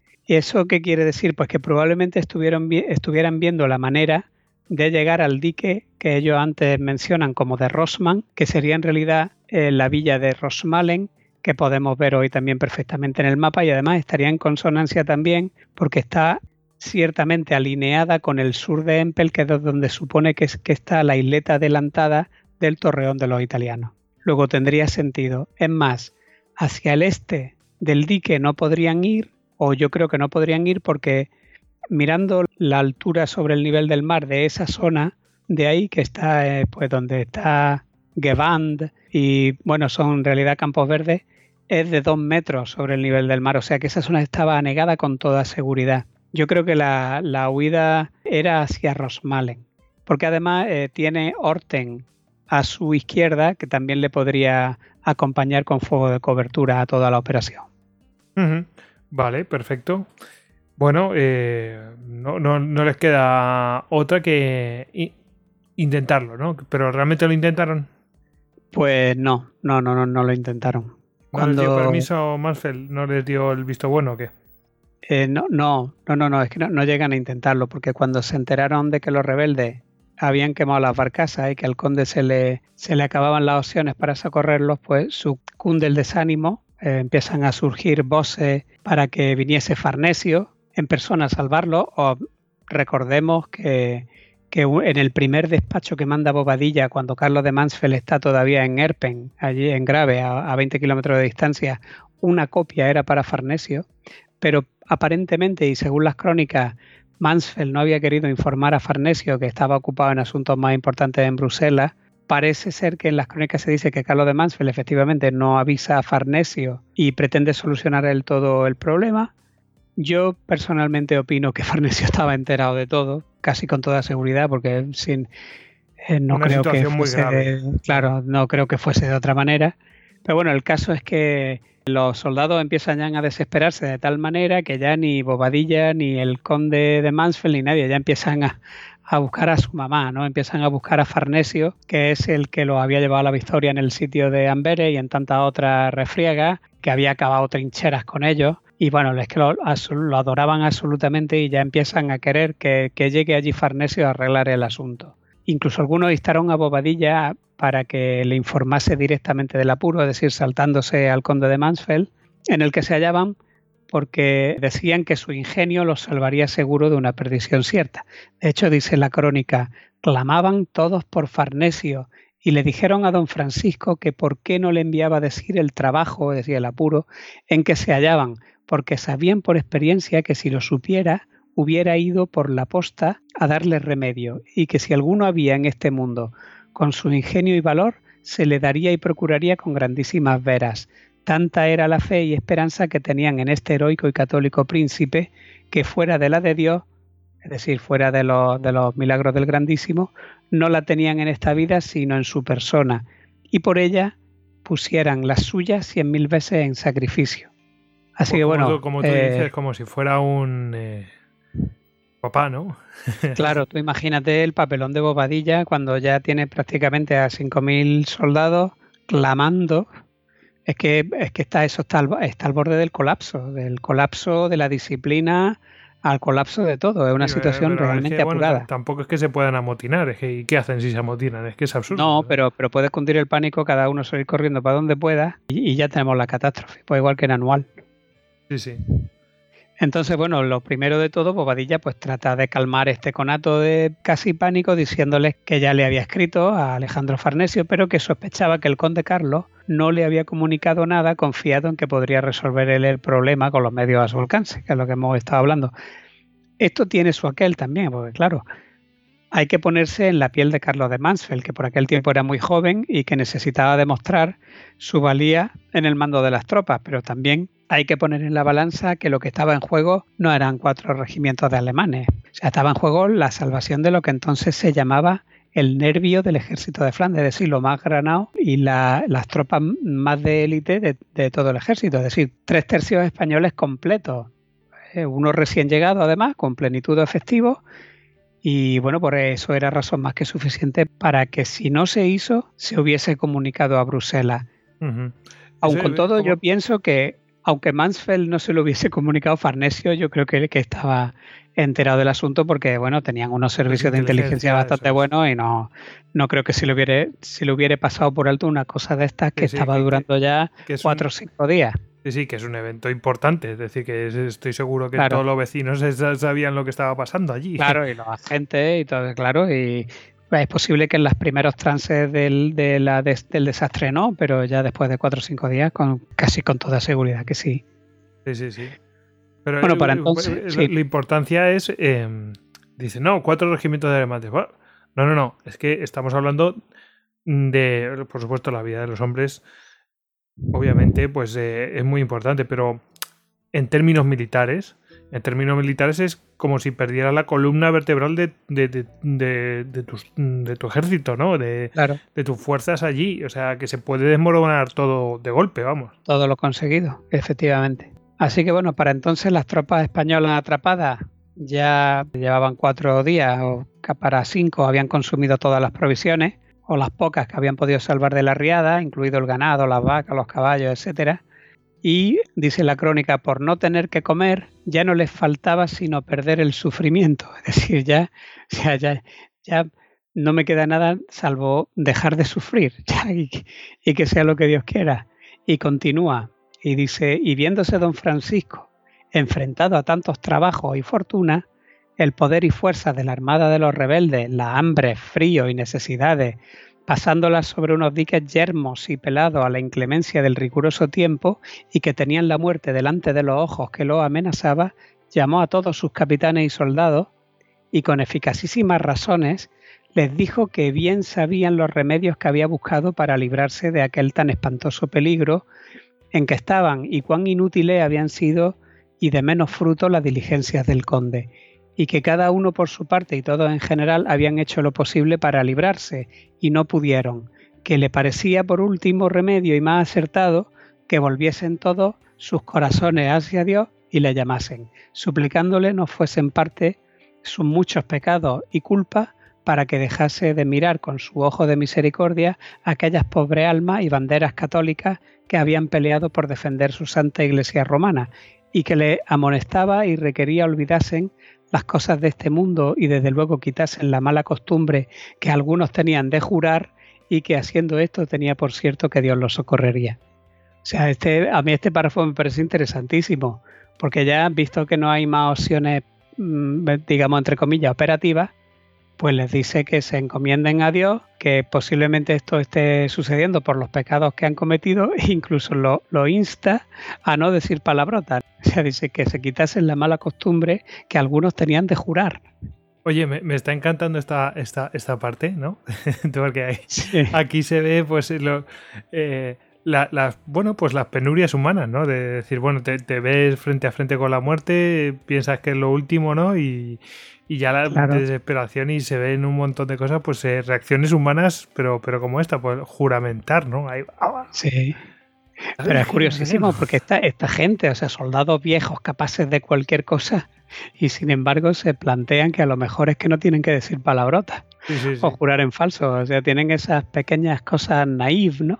No, pero fíjate, estas cosas, mm, a ver, a lo mejor tienen sentido en su momento, ¿no? Es decir, no, pero tienen todo el sentido, claro, digo desde el punto de vista de alguien en el siglo XXI. en el siglo XXI, pues dice, wow, qué bruto, qué burrada ha dicho, ¿no? Pero, pero entonces tú imagínate, ¿no? Eh, estás eh, pues en tu último, probablemente en tus últimos momentos, ¿no? De mm, últimos días, últimos días. Eh. Efectivamente, es que estamos viendo que ya se están encomendando a Dios. Claro, y si ven que hay gente que juramenta y todo esto, pues hombre, no. Eh, ya que tiene, estás en manos de Dios o vas a estar en manos de Dios, pues. Eh, pues hombre, respétale, lo, lo mínimo, ¿no? o por lo menos no lo incomodes, si es que va a ser algo. Exactamente, entonces bueno, tiene, tiene muy, mucho sentido, la verdad. Eh, en fin.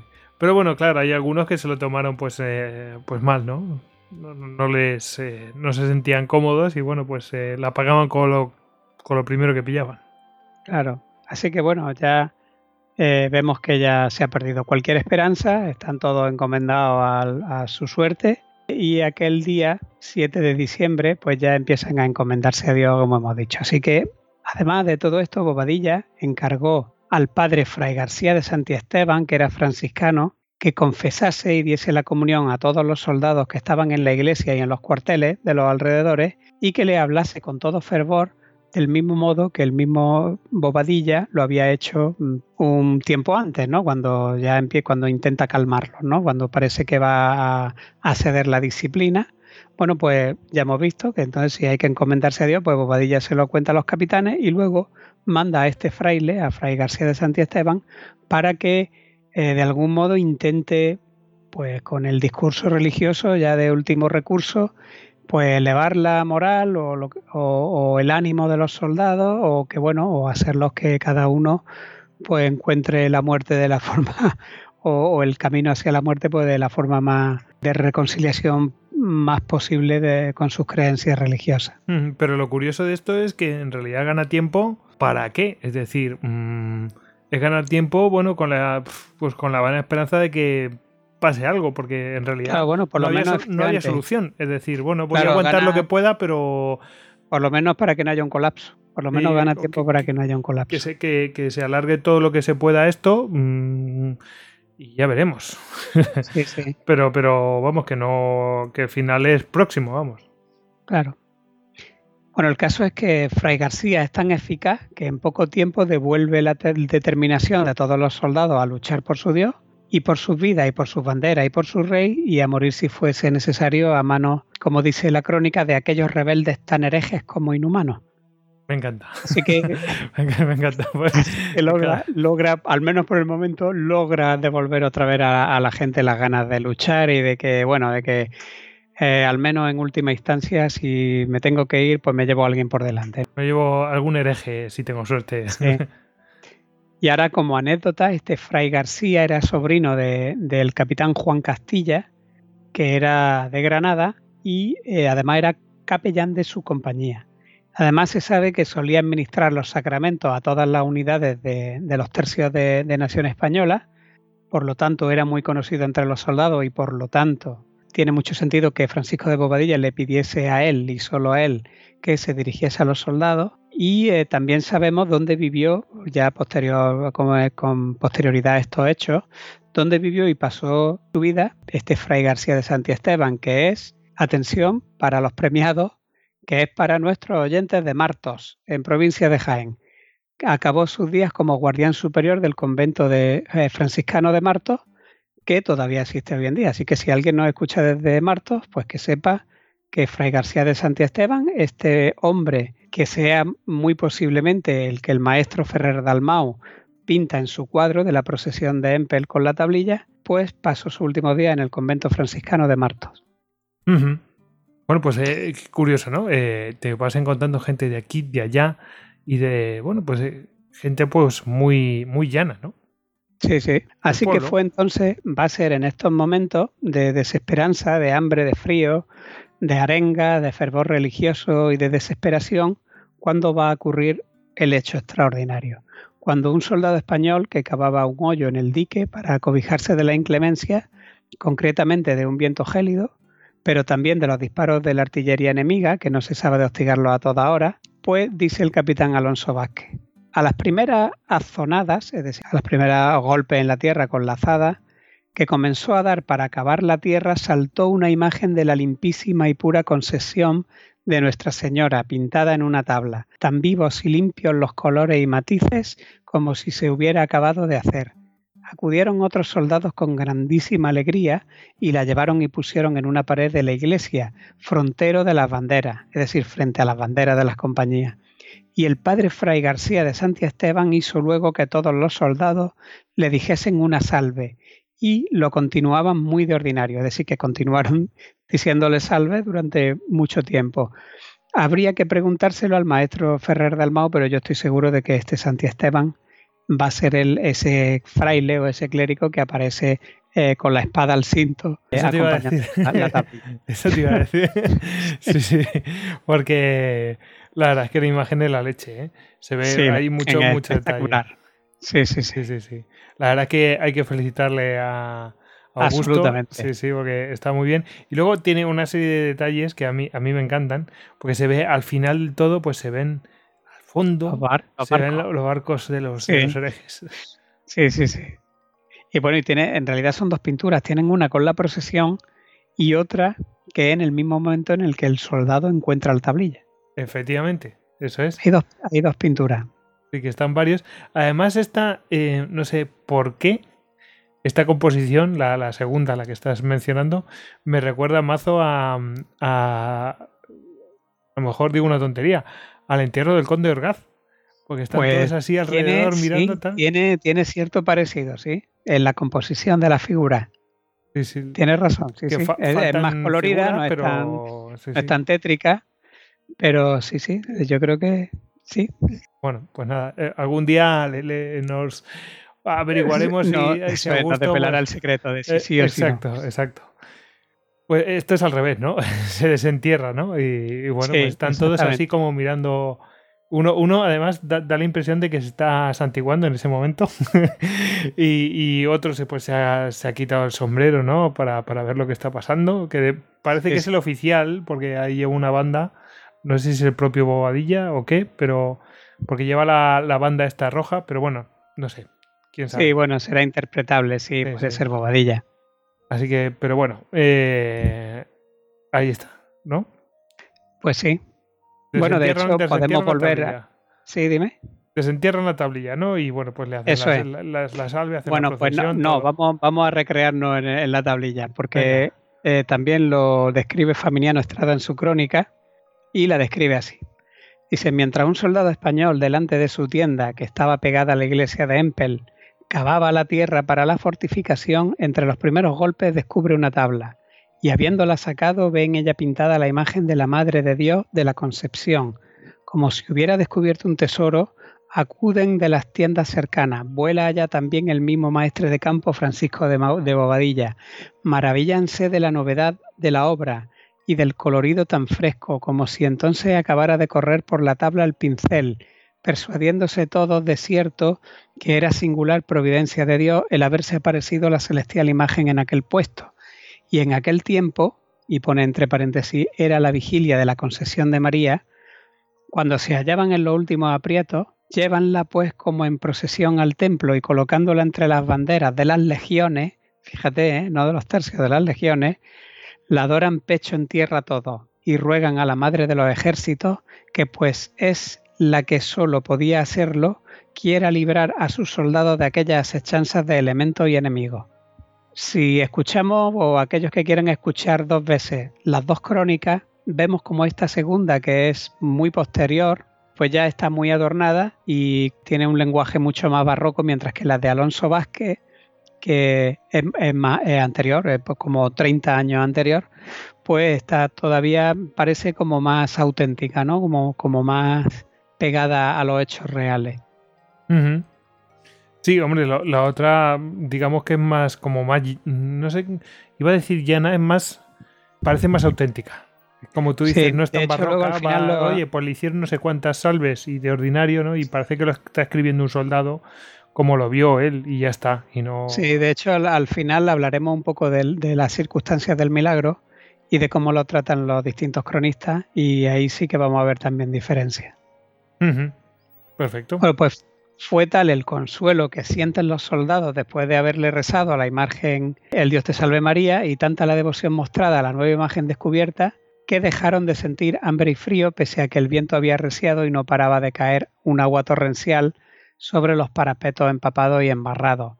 Y dice la crónica sobre un dique tan yermo y pelado que no había a qué arrimarse, ni abrigo ninguno tenían, porque paja, palos para hacer barracas, como acostumbran estando en campaña, no los hallaban, ni leña para hacer fuego, pues todo les faltaba. Así que bueno, ya fíjate. además, ha rimado, ¿eh? Sí, sí.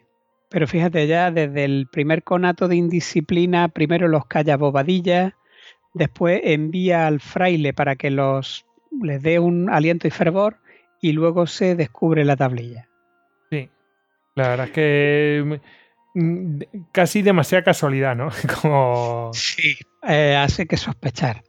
Sí, sí. Es Pero claro, parece que además no tiene nada que ver con el hecho que luego vamos a ver. Es decir, esto es totalmente independiente. Lo otro fue un hecho real. Sí, sí. Pero la cuestión... O sea, que se el hace el lago, eso es real. Sí, sí. La cuestión es que, ostras, eh, dices, a ver, eh, la primera crónica dice que a los primeros azados, o sea, a los primeros golpes de azada, ya apareció. Es como, mm, a ver, ¿qué hacía esa pintura ahí? y sobre todo tan nueva, ¿no? Tan brillante.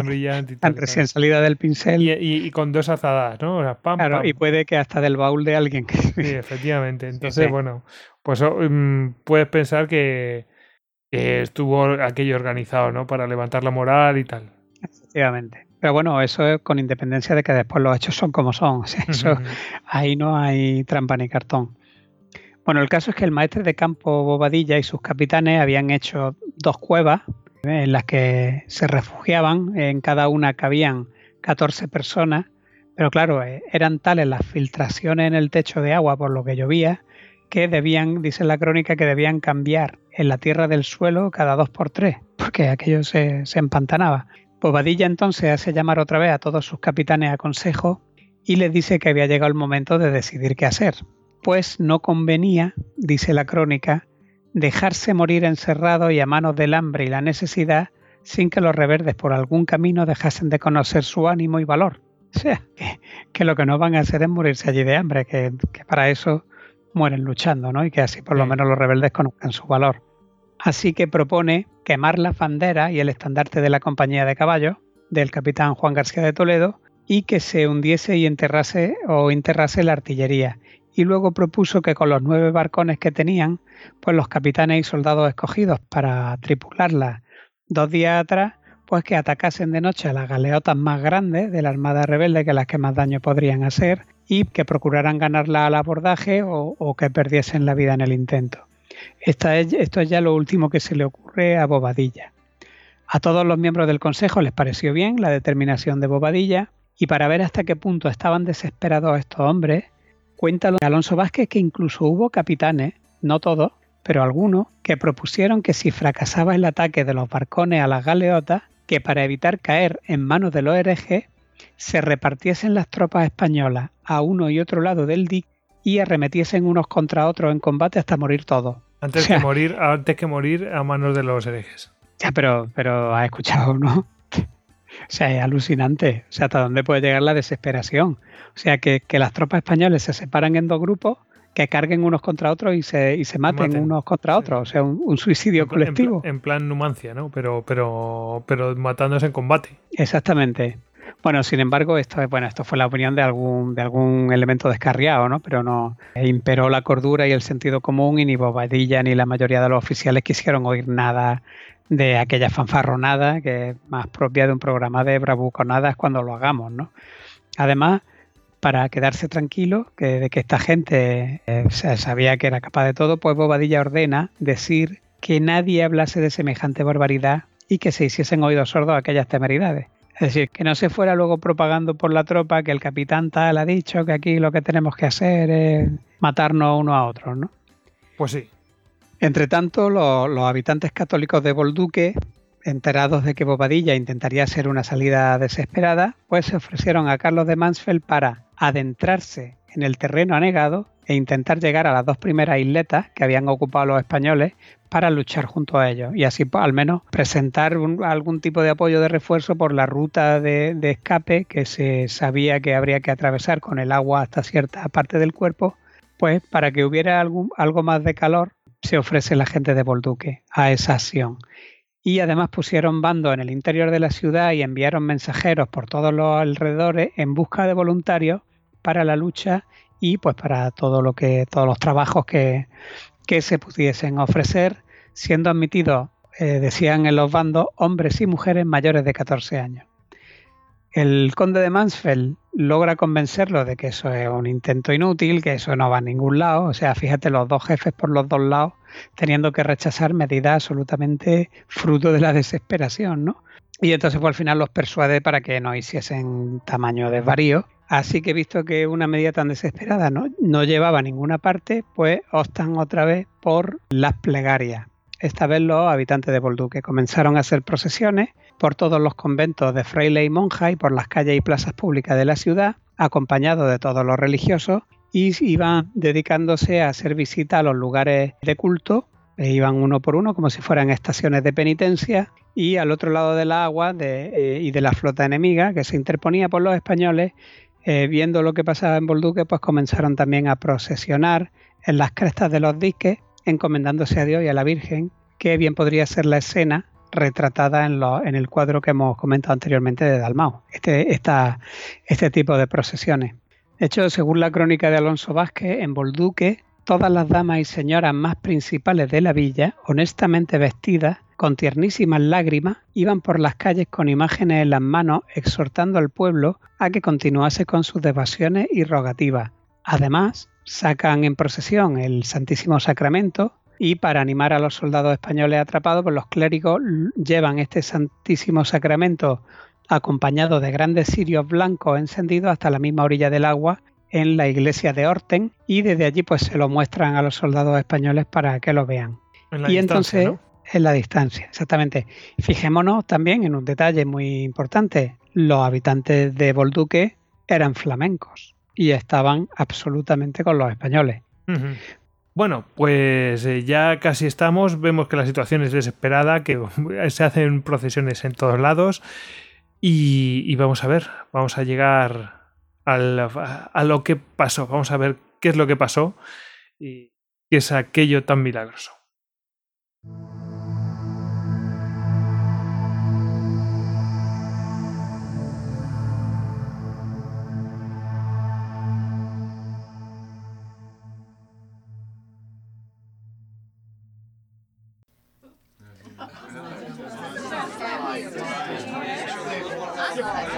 Pues no viene Maruchi y me dice que se va a operar la nariz y que se va a dejar el tabique más recto que el polo una escoba. A ver, calla, calla un momento que ya empieza. Esto es Istocast, no es Esparta, pero casi. No es China, no es Ucrania, no es Sudáfrica. Istocast, porque tus fiestas nunca volverán a ser lo mismo.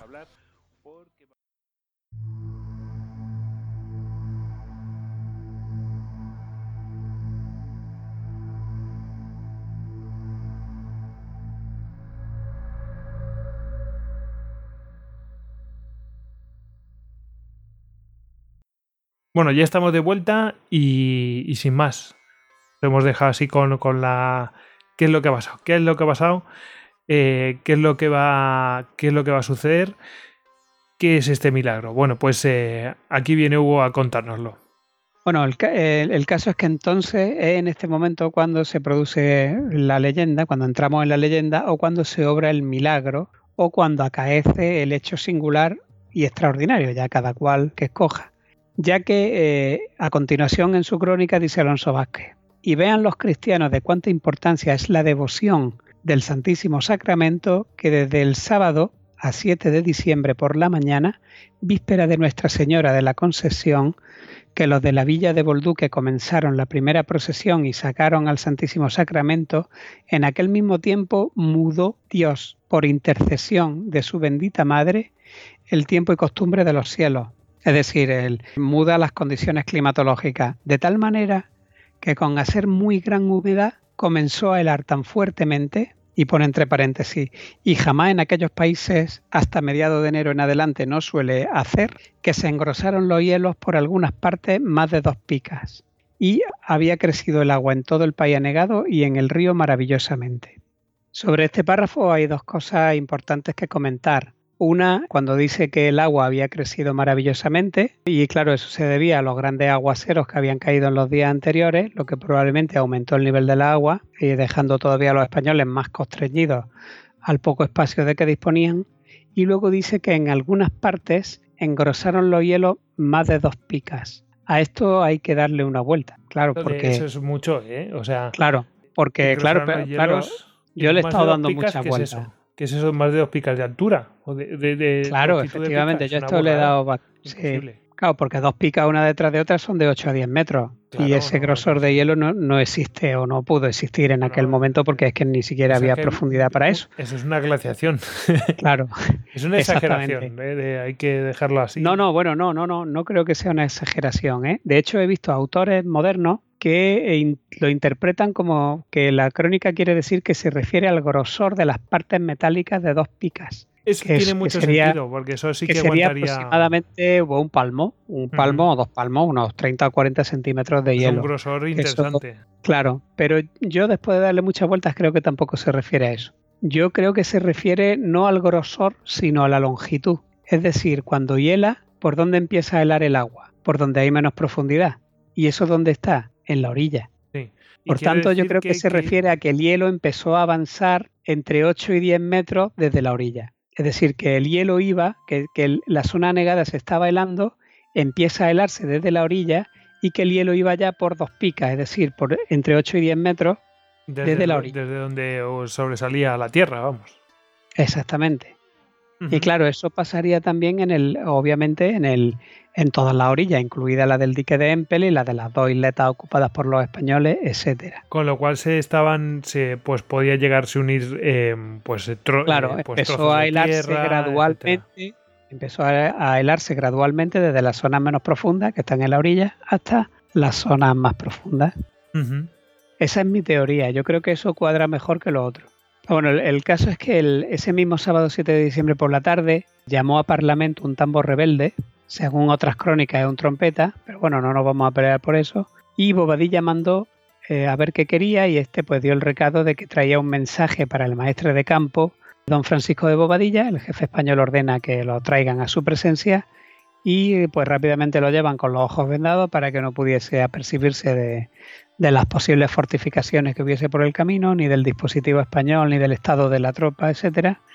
Y una vez que está dentro de la cueva, donde se cobija Bobadilla, pues el, tambor holandés le quitan la venda y le dice que el capitán Melchor Martínez ha muerto ya y que apenas había llegado a vivir dos noches desde que lo capturaron, que le habían atendido y curado con grandísimo cuidado y que si quería don Francisco pues enviara por su cuerpo, pues que se lo entregarían de muy buena gana.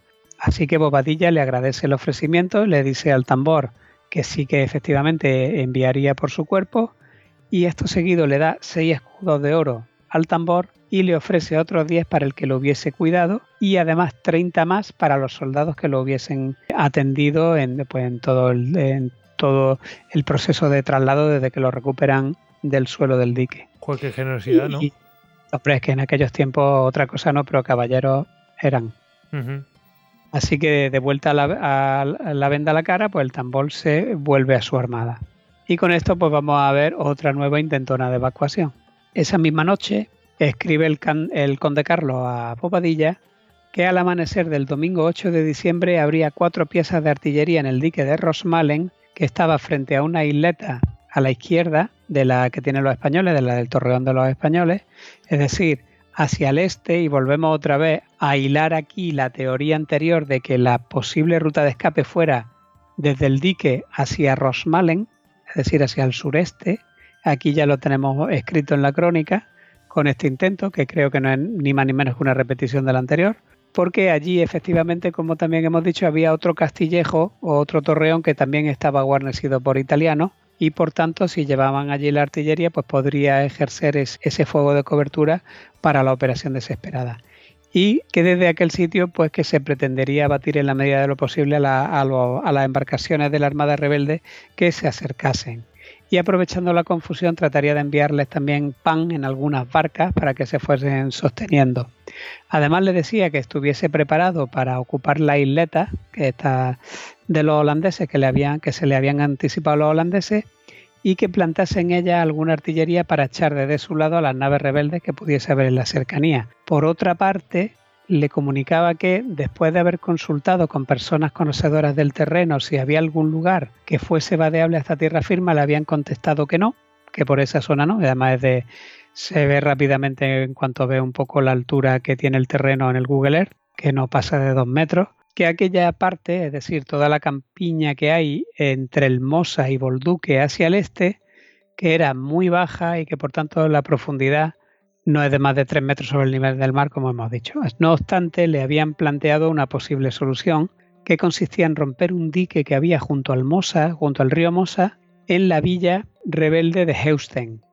La villa rebelde de Heusten está aguas abajo del Mosa, a unos 12 kilómetros al oeste de Bolduque, cuya campiña es todavía más baja y que eso podría provocar que se vaciase un poco la inundación que tenía atrapada las tropas españolas y que aflorase algún punto vadeable por donde pudiesen escapar. Esta, la verdad es que la idea es, arriesgada, pero es bastante brillante. No está, tan, porque aquí, mal pensado, lo que hace claro, es estamos hablando de un sistema de eh, vasos comunicantes, efectivamente. Si te vas un poco o 12 kilómetros más abajo y rompes un dique, si ese terreno está más bajo que el tuyo, pues por allí se va a ir vaciando el agua y es posible que tu inundación eh, disminuya el nivel del agua. Por cierto, el que tenga curiosidad, que vea la villa de Heusten en Google Earth porque es preciosa Todavía conserva también sus bastiones a forma de estrella y es muy bonita.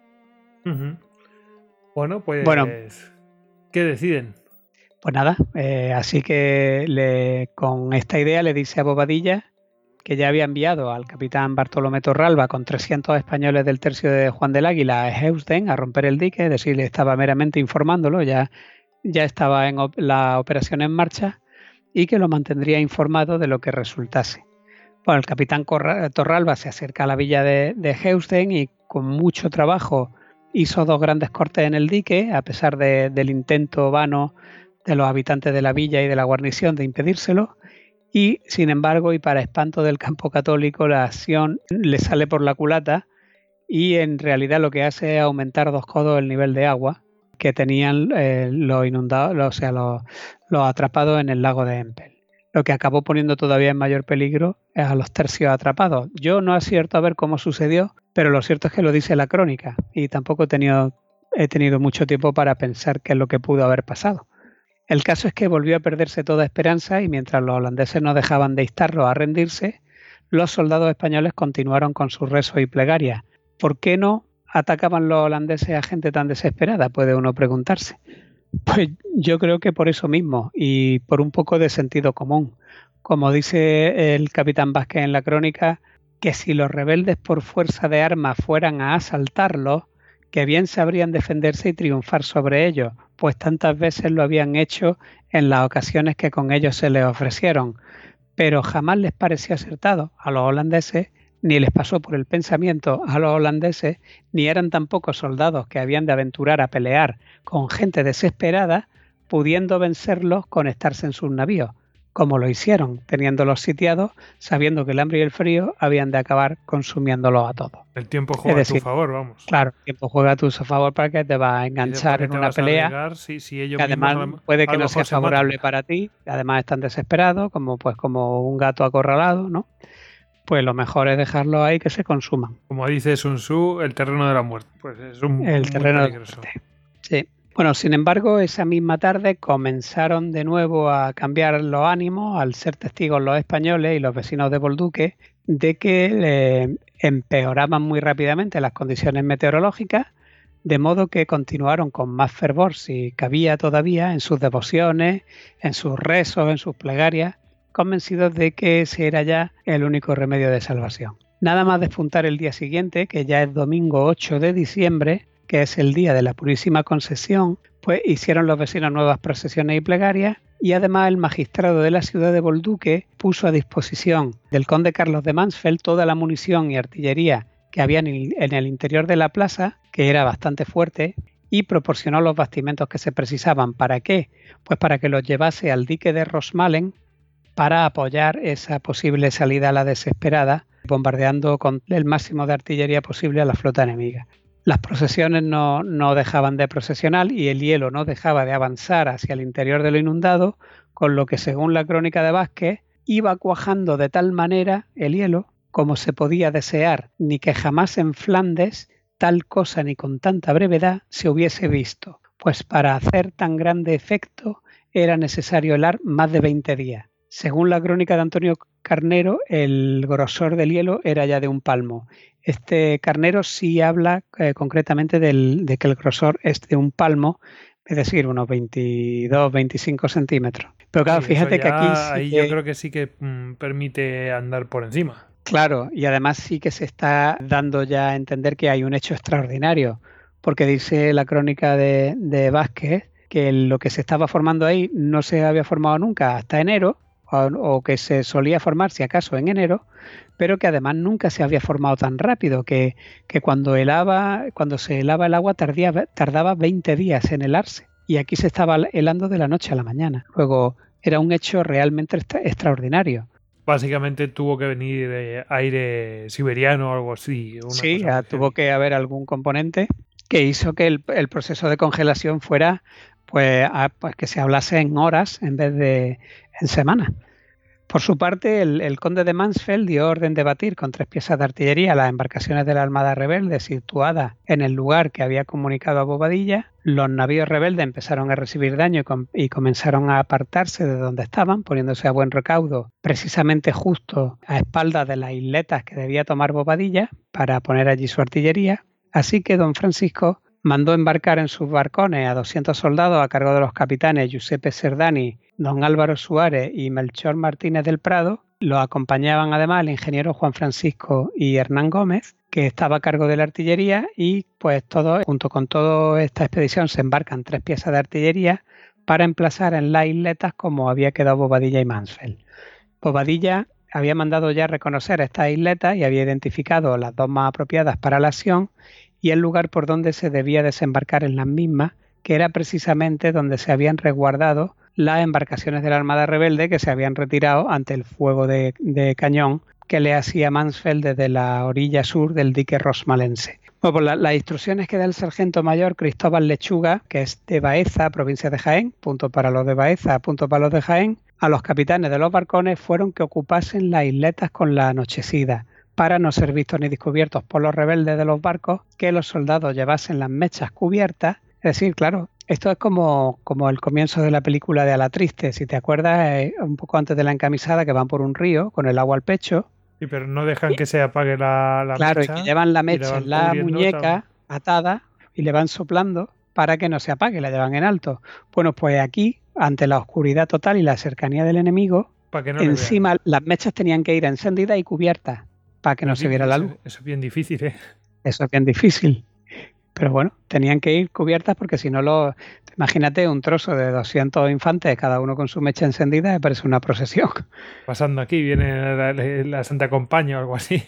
Claro, entonces tenían que ir tapadas para que no se les viese llegar. y que actuasen además, que o sea que llevasen las mechas tapadas y que actuasen, actuasen con el mayor silencio que se pudiese, ya que se sospechaba que los rebeldes podrían haber desembarcado gente también en estas isletas. La operación se pone en marcha, los barcones se acercan sigilosamente a las isletas, pero en el momento del desembarco, justo en el momento crítico, pues resulta que a, uno de los arcabuceros se le prendió uno de los frascos de pólvora que llevan en el pecho oh. y claro, pues se encendió eh, pues como una gran bengala y entonces los soldados rebeldes que efectivamente se hallaban en tierra pues se percataron de la jugada que iban a hacer los españoles y comenzaron a huir en busca de los barcos que estaban atracados a la, a la espalda de la isleta. Algunos cayeron prisioneros e incluso un soldado catalán valiente y particular, dice la crónica, que se llamaba Felipe de Valcornera y que era entretenido en la compañía del capitán Giuseppe Cerdani, corrió con una alabarda en la mano y cargó contra, valerosamente contra los rebeldes, los puso en fuga y entrándose detrás de ellos en el agua hasta hacerlos embarcar. Y además estuvo a punto de capturar al oficial que los mandaba. Aprovechamos también aquí para explicar que un soldado particular es un soldado de élite, ya lo hemos explicado antes, y un entretenido es una persona que está desempeñando un puesto pensionado alrededor de un superior o de una institución o de un órgano. Bueno, por lo que íbamos, embarcados los holandeses, los españoles se hacen con la isleta, plantan rápidamente las piezas de artillería, tal como había ordenado Bobadilla, que traían para batir con ellas a las embarcaciones rebeldes, que en cuanto vieron que se estaban emplazando, pues se retiraron a una distancia prudencial fuera del alcance, y entre tanto el viento se había vuelto ya tan gélido que las aguas empezaban a congelarse a gran velocidad. Dice la crónica de Alonso Vázquez, se fueron cerrando los cielos a grandísima prisa por el aire y tiempo tan frío que hacía que era el más extraordinario que jamás se vio. Cuajaba el agua a medida del deseo de los españoles, porque no tenían más esperanza que esta para su remedio. Y que se, lava el agua porque no había más remedio para los españoles. claro, era, ya lo último que les quedaba. Sí, sí, sí. Bueno, pues entonces llegamos a la parte en la que, en la que se hiela la campiña. Los rebeldes eran también conscientes, obviamente, del peligro manifiesto en el que, en el que se ponían. Si la helada continuaba y se quedaban atrapados en el, en el hielo, así que a partir de la medianoche de este día 8 de diciembre comienzan a salir apresuradamente de la campiña anegada buscando el cauce del río Mosa que por su mayor profundidad había menos probabilidad de que congelase y evitar así su perdición, ya que, como afirma la crónica, si esperaban se vieran en mayor peligro que los españoles, los cuales fueran sobre los cielos como ya lo tenían acordado y arremetiesen contra los navíos y se los ganaran o los incendiasen. Sí, sí, y además es que con todo lo que habían padecido calcula cómo iría. Eh, iban con ganas, sí. Bueno, pues Bobadilla, que observaba la maniobra de los navíos rebeldes, ordena que se guarnezcan con abundante gente las trincheras que hay precisamente en la altura de los diques donde estos están cortados y dan entrada al Mosa, puesto que por allí tenían que pasar en procesión todas las embarcaciones holandesas. Que la trampa que habían hecho para para jorobar a los españoles, ahora iba a ser ahora una jaula se tornan, se cambian las tornas. Así que hace poner allí a la mayor parte de los arcabuceros y de los mosqueteros, de los tres tercios presentes, y de las piezas de artillería que todavía le quedaban, puesto que la otra ya la había trasladado. El intento de huida enemigo era hacia la izquierda, es decir, hacia el oeste, es decir, aguas abajo, porque iban buscando el refugio en la plaza de Eusten, que ya hemos hablado anteriormente, que era una plaza muy apalaurtada y con unas fortificaciones muy potentes, con lo cual allí podrían resistir mientras, bueno, pues en el periodo este de la confusión, de que posiblemente fueran llegando unos y otros de cualquier manera y, se tuviesen que enfrentar a un posible ataque por tierra del tercio español que estaba en tierra firme, que era el de Juan del Águila. Así que tenían que pasar forzosamente, como hemos dicho, a escasa distancia del dique de Empel, con todas sus fortificaciones y con la iglesia, con lo que los infantes de los tercios pues tuvieron tiempo de largarle numerosas descargas de fuego con todo lo que tenían, incluyendo el cañón que estaba emplazado en las puertas de la iglesia y provocando muchísimo daño en las fuerzas enemigas. Hablan las crónicas de infligir en ese momento hasta 300 muertos al enemigo entre soldados y marinería. Y bueno, las otras cinco piezas de artillería que se habían colocado en las isletas tampoco se quedaron mancas, fueron rápidamente reorientadas hacia el norte y dispararon con toda la furia posible contra las embarcaciones más retrasadas de la flota rebelde que iban también buscando ese camino de la cortadura del dique hacia, hacia Almosa.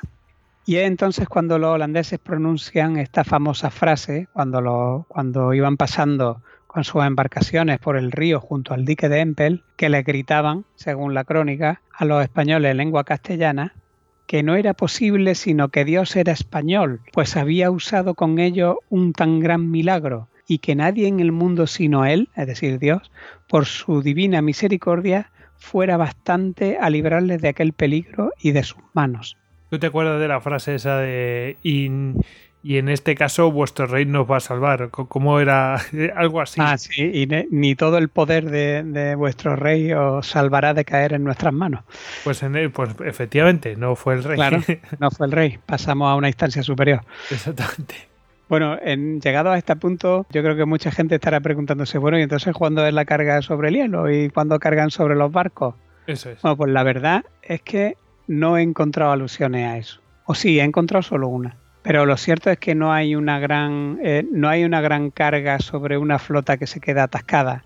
los holandeses se dan cuenta a tiempo y como hemos visto logran eh, hacer una maniobra de huida y pues, pues, se van por el río, por el Mosa abajo. Es verdad que tienen que pasar por esas orcas caudinas también, recordando el párrafo aquel que leímos al principio, que tenían que pasar por la cortadura del dique de Empel y allí los estaban esperando y les dieron de lo lindo, pero no es, no es cierto que la flota entera se quedase atascada, si bien algunos barcos sí, pero, pero no fueron todos, fue una minoría. Yo la única alusión que he encontrado a que los españoles atacasen y abordasen navíos holandeses que estuviesen estorbados, ya ni siquiera encajados, sino estorbados por el hielo, en la crónica de Faminiano Estrada, cuando dice, refiriéndose a los soldados españoles, unos corrían armados sobre el dique de Empel para ver si algunas naos enemigos se movían tardas para el Mosa, o sea, tardas para el Mosa que venían retrasadas hacia la cortadura del dique en el Mosa, por las mismas bocas de los diques y las fatigaban con continuas descargas. Otros, estimándoles y prestándoles vigor, la ira represada por mucho tiempo, faltando de los diques, por los campos inundados y endurecidos con el hielo, de cualquiera modo que pudiesen se, abalanzaban contra el enemigo y hacían prueba de que estaban vivos y con bríos para vengarse. Es decir, aquí sí estamos viendo que Familiano Estrada dice que hay soldados que se bajan de los diques y corren por los hielos endurecidos. Pero bueno, eso no quiere decir que luego sí es posible que algún alguna que otra embarcación sí que quedase pues muy atrapada en el hielo o con dificultad para navegar y, que a, esa, a esas sí las lograsen atacar, pero no fue un hecho general. Eso es. Efectivamente. Bueno, mientras sucedía esto, Bobadilla tenía puesta toda su atención en las dos isletas que, había que habían fortificado los rebeldes y que impedían esa progresión que estamos hablando de los sitiados españoles hacia tierra firme en una operación de evacuación. Todo apuntaba a que aquellas fortificaciones habían sido abandonadas con esta desbandada general, así que partió dos horas antes de que amaneciese a una de estas isletas, porque todo esto eh, está pasando de noche. La que estaba enfrente de la isleta del Torreón de los italianos va en dos barcones con sus capitanes y soldados escogidos con la intención de ocupar esas fortificaciones que parece ser que están abandonadas. Así que antes de salir de Empel había dejado instrucciones a los tres sargentos mayores que en los siete barcones que quedaban que subiesen los capitanes y la dotación y la tripulación que se había asignado ya al principio de, este sitio, de este, de este atrapamiento, y que se preparasen para actuar o estuviesen listos para actuar nada más llegase una orden. Una vez llega a Bobadilla a la isleta con su hombre, en estos dos barcones, descubre que las fortificaciones enemigas estaban todavía ocupadas por algunos enemigos y que había algunas embarcaciones holandesas junto a ellas. En una mirada rápida desde la orilla observa que toda la campiña negada hacia la izquierda está helada, es decir, hacia el este, hacia el dique de Rosmalen, está helada hasta tierra firme, sin posibilidad de ser navegada, y a la derecha veía a lo lejos, es decir, hacia Bolduque, más embarcaciones, pero estaba demasiado oscuro para distinguir su número, su porte y si eran o no enemigas, así que decidió esperar a que amaneciese para poder hacer mejor, hacerse mejor una composición del lugar y una vez amanecido se pudo comprobar que había efectivamente seis navíos enemigos cerca de las fortificaciones de la isla y con mucha gente de guerra dentro de ellos. Es decir, estos no habían logrado escapar. Las miradas se, dirigen entonces ansiosas hacia la batería de la iglesia de Orten, tierra firme, eh, recordemos, donde se suponía además que el conde de Mansfeld y el maestre de campo Juan del Águila habían conseguido reunir una galeota y algunas embarcaciones. Además, habían fabricado una especie de cañonera con dos barcones, pero mejor que la describa la crónica, que dice otro navío grande hecho de dos barcones con el cual el conde Carlos había mandado poner una culebrina sobre un tablado con parapeto a prueba de mosquete donde podrían los soldados estar a cubierto. Así que bueno, como decía Bobadilla y los españoles miraban ansiosos a ver si salían estas embarcaciones de tierra firme para acometer a esos seis barcos enemigos cargados de gente de guerra que quedaban y de ser posible diesen apoyo también en la toma de las fortificaciones de la isleta, pues tomada ya esa isleta sí que se abría el paso para la evacuación, porque ya estaban más cerca de tierra firme y además con el hielo pues se propiciaría. Y entonces en esos minutos de ansiedad y confusión, el capitán Juan de Valencia, uno de los que acompañaban a Bobadilla en los dos barcones, se le ofrece para tomar aquellas posiciones fortificadas. Le dijo que iría de muy buena gana a tomarla y entonces Bobadilla le puso los brazos en los hombros, lo abrazó y le dijo lo bien merecido que tenía el haberle hecho capitán y que esperaba que Dios y su valor y su osadía propiciasen ese buen suceso. Así que se ordenó entonces a toda la gente subir a los dos barcones, partieron estos a tomar los fuertes o las posiciones fortificadas, no creo que llegasen a fuertes en esas isletas. En el barcón, en el barcón de vanguardia iban los capitanes don Pedro Ramírez de Arellano y Juan de Valencia y en la otra los capitanes Hernán Tello y Gabriel Ortiz. Hecho esto, Bobadilla ordenó que viniesen los demás barcones que estaban preparados para actuar en Empel y mandó a tres de ellos que siguiesen a los dos de cabeza, yendo al frente de este segundo escuadrón de barcones, el capitán don Antonio de Pazos, y todavía quedaban disponibles otros cuatro que tras las órdenes de los sargentos mayores se dirigieron a la isleta del Torreón de los Italianos a prestar apoyo a las operaciones que, que estuviesen en curso. Tanto trasiego de, de embarcaciones confundió a los rebeldes que había en la isleta que no supieron adivinar cuáles eran las verdaderas intenciones y por tanto pues no, pudieron ejercer ninguna defensa eficaz ante lo que se les venía encima. Por lo que se, le por lo que se desprende de la crónica de Alonso Vázquez, parece que, que a esa hora cesó el proceso de congelación y se ablandó un poco el hielo, lo que hizo que algunos navíos holandeses penetrasen de nuevo en la campiña anegada, pero por otras cortaduras en los diques que se habían hecho aguas abajo de Empel para no tener que pasar otra vez por el lugar apretado de donde estaba la iglesia. ¿A qué hora, repítelo, por favor? A esa hora, digo, eh, más o menos por ese tiempo.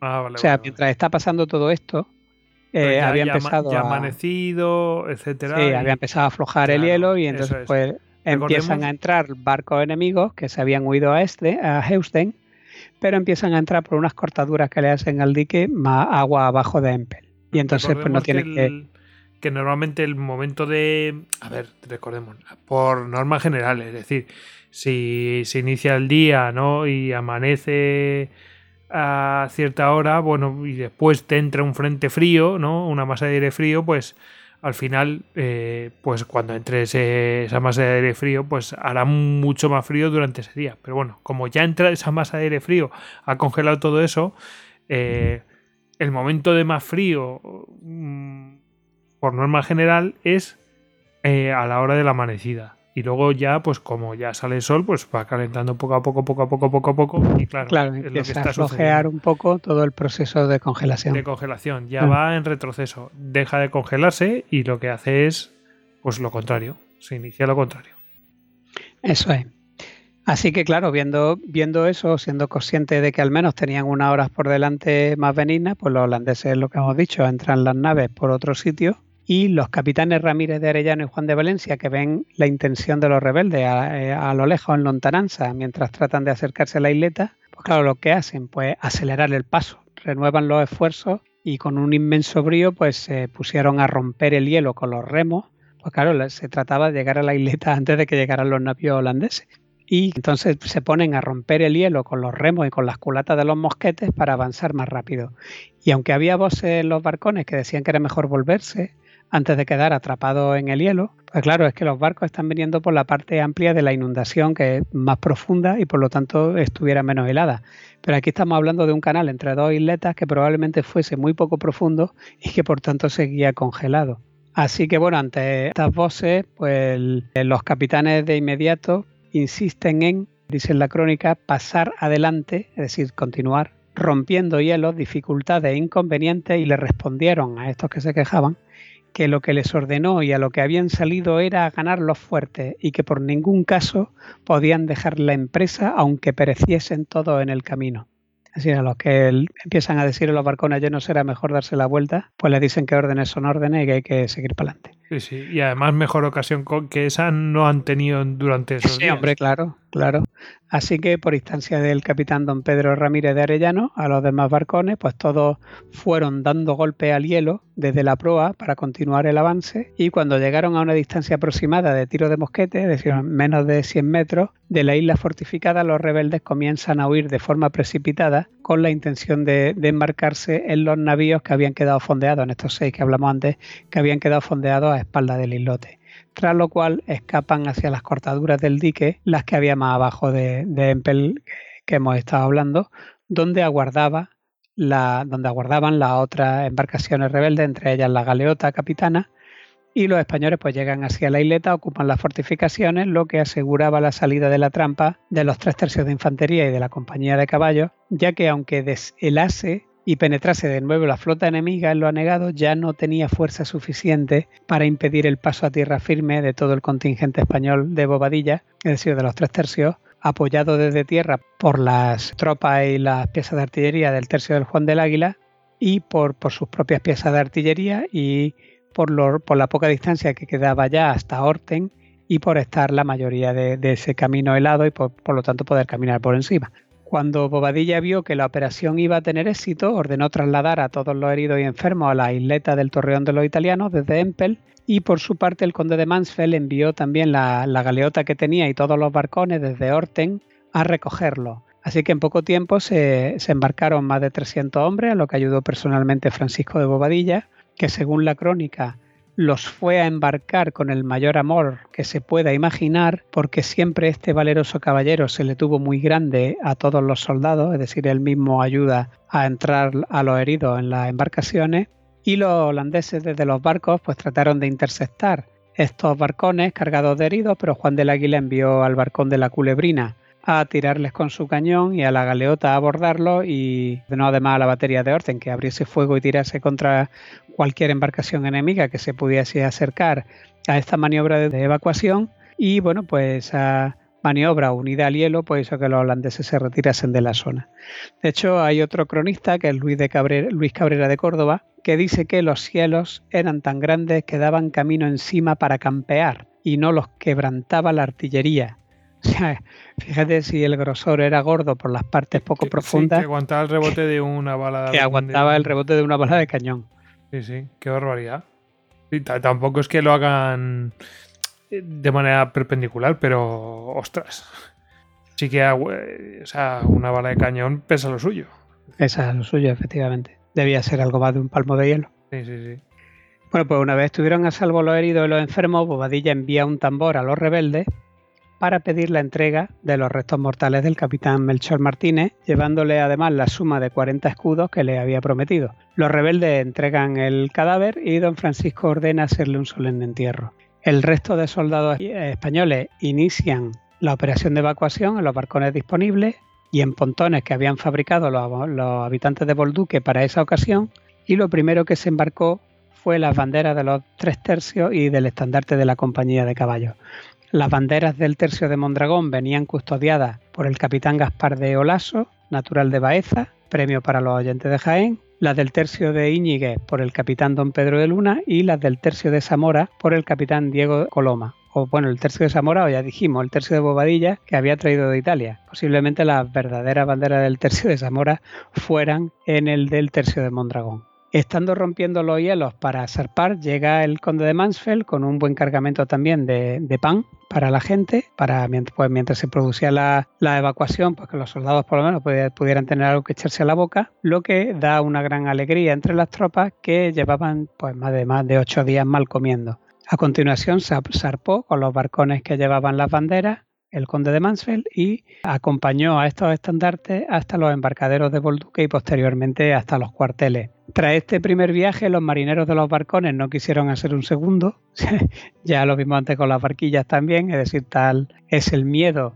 eh, o era el miedo a que se fuesen los hielos y, es decir, a que se deshelase otra vez la zona negada y pudiesen quedar estos marineros atrapados en los islotes con el resto de españoles, pero como siempre en estas ocasiones no hay valor que no se pueda fomentar con dinero, así que hubo que mandar a capitanes con la bolsa llena a buscar voluntarios a Bolduque, que fueron rápidamente hallados durante todo el día 9 de diciembre, aunque ese día se pierde, lo, cual hubiera sido catastrófico caso de haberse ido el hielo, porque todo el día 9 se pierde en reclutar nuevos marineros que lleven los barcones a las isletas para ir trayendo soldados. Pero bueno, se encuentran esos marineros, se les paga muy bien y a partir del martes 10 de diciembre vuelve a, reiniciarse o a reanudarse la, operación de evacuación con barcos suficientes con los que se acaba de, de traer a tierra firma a todas las compañías restantes. De hecho, el último hombre en embarcar fue el maestre de campo don Francisco de Bobadilla, que según la crónica, que hasta en esto quiso mostrar su valor y dar ejemplo a todos sus soldados. Pues y luego continúa. vamos, que eh, iba a decir quedó como Dios, ¿no? Pero quedó como un señor. Sí. Y además la, crónica continúa. Estuvieron en aquel trabajo, o sea, en aquel apuro, nueve días los afligidos y ya libres españoles, sin comer la mayor parte de ellos, molestados de los rebeldes, de fríos, de la desnudez y el hambre, causa de que enfermaron mucho. Habiéndose señalado en el ganar la isleta y en todas las acciones que se ofrecieron muchos soldados particulares, y trabajado y asistido como se puede desear, en especial Alonso Jorge y Juan de Rivera Zambrana, ya nombrados, y lo mismo a Alonso Mesaludeña, que después fue capitán de infantería española en Flandes y hoy es sargento mayor de la Milicia General en España en el partido de Córdoba y muy valiente y bien entendido soldado, y no menos a los alféreces Simón Antúñez, Diego de Recha, Costilla, Juancho Duarte, Gaspar de Viedma, Juan Herrera, natural de Cuellar, saludo para los de Cuellar, y Francisco de Escame y otros muchos particulares soldados, especialmente Juan Íñiguez, hijo del maestre de campo Agustín Íñiguez. Así que bueno, los de la villa de Bolduque atendieron rápidamente a los, a los, soldados fatigados, les ofrecieron pan, queso, cerveza, les dieron ropa, les prestaron cobijo, los alojaron en sus casas y además se hicieron cargo también de los enfermos y los heridos. Y entonces dice la crónica que comenzó a derretirse el hielo no habiendo durado más de dos días, que según la crónica bastaron para cuajar milagrosamente todas las inundaciones de la agua, de tal manera que se engrosaron más de media pica en fondo. Aquí vuelve a hablar, aquí sí es más claro con lo de la pica, es pica en fondo. Y tan fuerte quedó lo helado que podía pasar la artillería por encima. Así que bueno, esta vez sí se puede hacer referencia a esa profundidad pues de pues casi dos metros, que ya es mucho, ¿eh? Pero o sea, media pica pueden ser dos metros perfectamente. Pero bueno, aunque mucho me parece, pues bueno, no son las dos picas que decía antes. Y sigue la crónica y dice, nadie puso duda en conocer, fue un evidente milagro, y los mismos rebeldes lo decían cuando se retiraban desde sus navíos, y que no creyeran que por parte tan extraño camino hubiera Dios librado de sus manos a los españoles, y se tuvo por cierto que si allí pereciesen, volvieran a rebelarse de nuevo la mayor parte de los estados pacíficos, que no era cosa nueva, pues tantas veces lo habían hecho. O sea, aquí claramente dice la crónica lo que estaba en juego. Se pierden esos tres tercios, se hubiera perdido todo lo ganado hasta entonces. O lo que estábamos hablando antes, que, que no es, eh, que no es eh, comparar vidas, sino en calidad de unidades. Vamos. Claro. De hecho, logran salvarse los casi 5.000 españoles que encuadrados en 61 banderas y un estandarte de caballo, como hemos dicho, la verdadera élite del ejército de Flandes, salvo por el tercio español que había quedado a la otra orilla. También había dos tercios italianos, que, no son nada desdeñables, y cuya pérdida hubiese sido catastrófica. también sirvió este milagro para señalar las deslealtades de señores a los que se creía leales al rey en las negociaciones y que más bien lo eran, lo habían sido de boquilla, ya que cuando vieron a la mayoría de las tropas de la nación española perdidas en los diques, pues dan un paso al frente y declaran su, su lealtad a los estados rebeldes tranquilamente, lo que permitió con posterioridad remediar muchos problemas que podrían haberse enquistado en el futuro y que podrían haberle dado muchos quebraderos de cabeza a los representantes de la monarquía en Flandes. Bueno, pues cuando ya todo esto está así, pues llega Farnesio, llega Alejandro Farnesio. Bueno, llega, está de camino, no, no llega siquiera a Bolduque. El conde Carlos había dilatado el, de enviar el aviso a Farnesio, este apuro en el que estaban los tres tercios españoles, ya lo hemos comentado, dice la crónica, pareciéndole que con las diligencias que hacía los sacaría de él. Es decir, que Carlos de Mafe se bastaría para hacerlo, sin necesidad de molestar a Farnesio.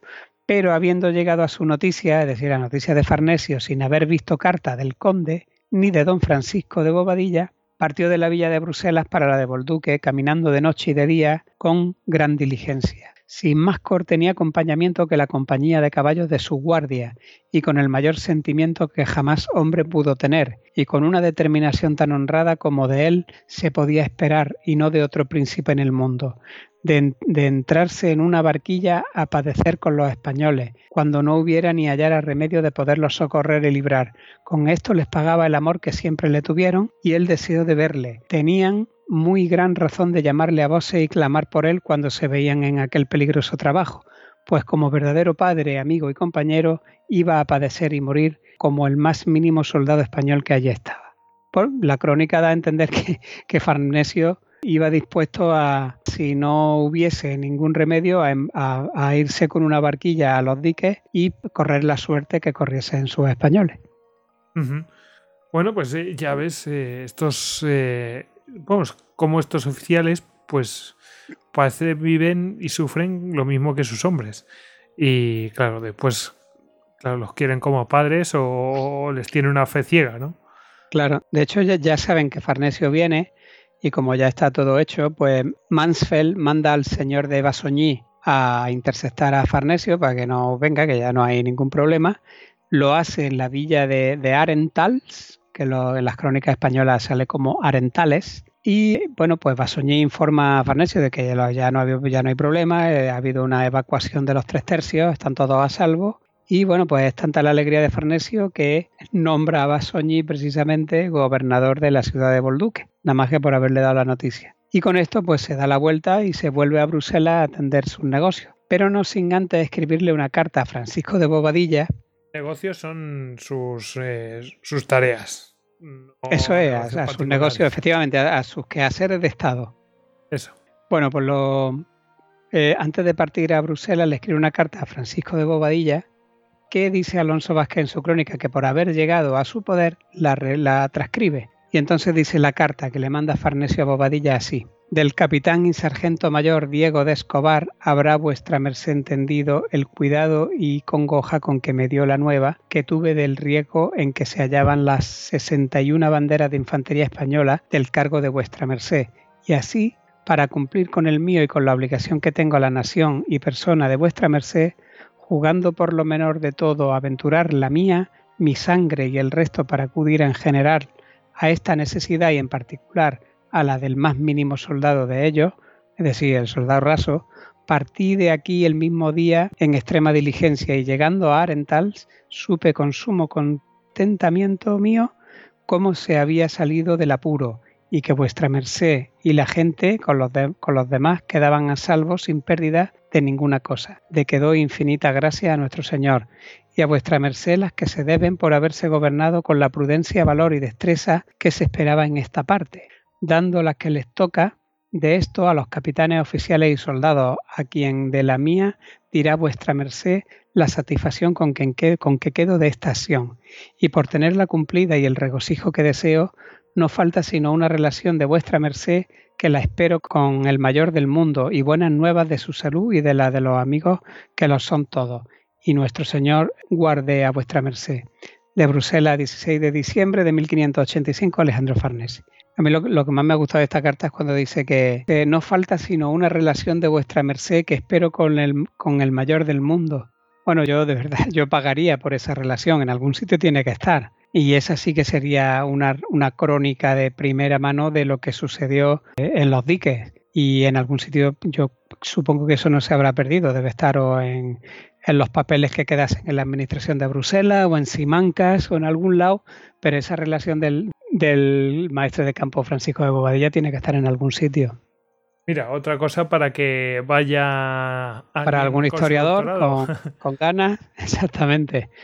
Bueno, pues una vez que se hubieran curado los enfermos en Bolduque y hubieran descansado los, los, demás, pues Carlos de Mansfeld ordenó que levantasen un campamento en la campiña y envió a siete compañías a ocupar un puesto que había frente a la plaza de Grave, porque como ya hemos dicho, Grave era el siguiente objetivo para la campaña de primavera. Y bueno, pues allí Mansfeld se vuelve con Juan del Águila al dique de Erpen también para ir preparando los fuertes y para aislar el Mosa de la ciudad. Y se envía también a un regimiento de alemanes a construir un fuerte sobre el dique de Grave en el Mosa, eh, que era muy largo y que casi, como hemos dicho, llegaba a la isla de Bommel y a la altura de Ravenstein con lo cual pues van, van eh, en posiciones clave, van fortificando el río de manera que no haya forma de que los rebeldes desde, la costa puedan eh, socorrer de ninguna manera esa plaza y caiga por sí misma.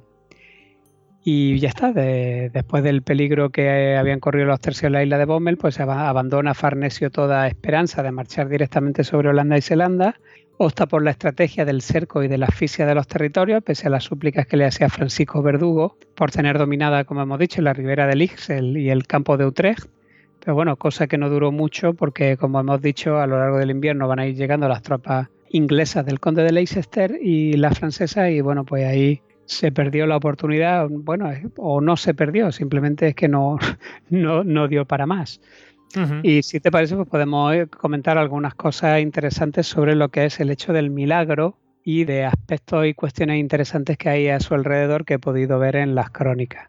Pues, pues las operaciones siguieron eh, durante ese año y los siguientes, como todos sabemos, pero bueno, eso ya será materia para otro Histocast, pero es interesante seguir también las pistas del milagro y de la Inmaculada Concesión, pues del relato de estas y otras crónicas se sabe que la patrona de los tercios y a la que se encomendaban desde muy antiguo sus soldados era en realidad la Virgen del Rosario, a cuya vocación podemos ver en estas y otras crónicas cómo realizan sus plegarias durante los momentos apurados del asedio. Por ejemplo, en el momento en el que hielan la agua, se dice en la crónica de Antonio Carnero, pero con esta aflicción y desesperado de todo socorro humano, se le dio el cielo impensadamente y a mi ver fue por intercesión de la Sagrada Virgen María del Rosario, de quien esta nación es muy devota, lo que muestra claramente que eh, para ese tiempo era la vocación de la Virgen del Rosario la verdadera destinataria de todas las plegarias, aunque bien se destaca en todas que fue, eso sí, el día de su Santísima Concesión. Pero en realidad, hasta ese, hasta ese momento, e incluso mm, con fecha posterior, podemos decir que la verdadera patrona de los tercios era la Virgen del Rosario. También es interesante el episodio de Santa Leocadia, que además de la anécdota deja caer Alonso Vázquez en su crónica, que causa desazón entre las tropas tener que separarse de la reliquia de la santa por tener que ser enviada a Toledo. Eso podría haber influido en el golpe moral de, verse en una situación tan desesperada como se vieron, pues podrían haberlo atribuido fácilmente a haber salido del paraguas de protección de la santa. Respecto al cambio de, de avocación de la Virgen del Rosario a la Inmaculada Concepción, hay un párrafo interesantísimo en la crónica del capitán Alonso Vázquez en el que relata cómo sucedió o cómo se produjo, siendo el mecanismo de, transición la fundación de cofradías de soldados que se fueron popularizando y que además fueron popularizando este hecho, lo que quiere decir que no fue algo sobrevenido, sino gradual.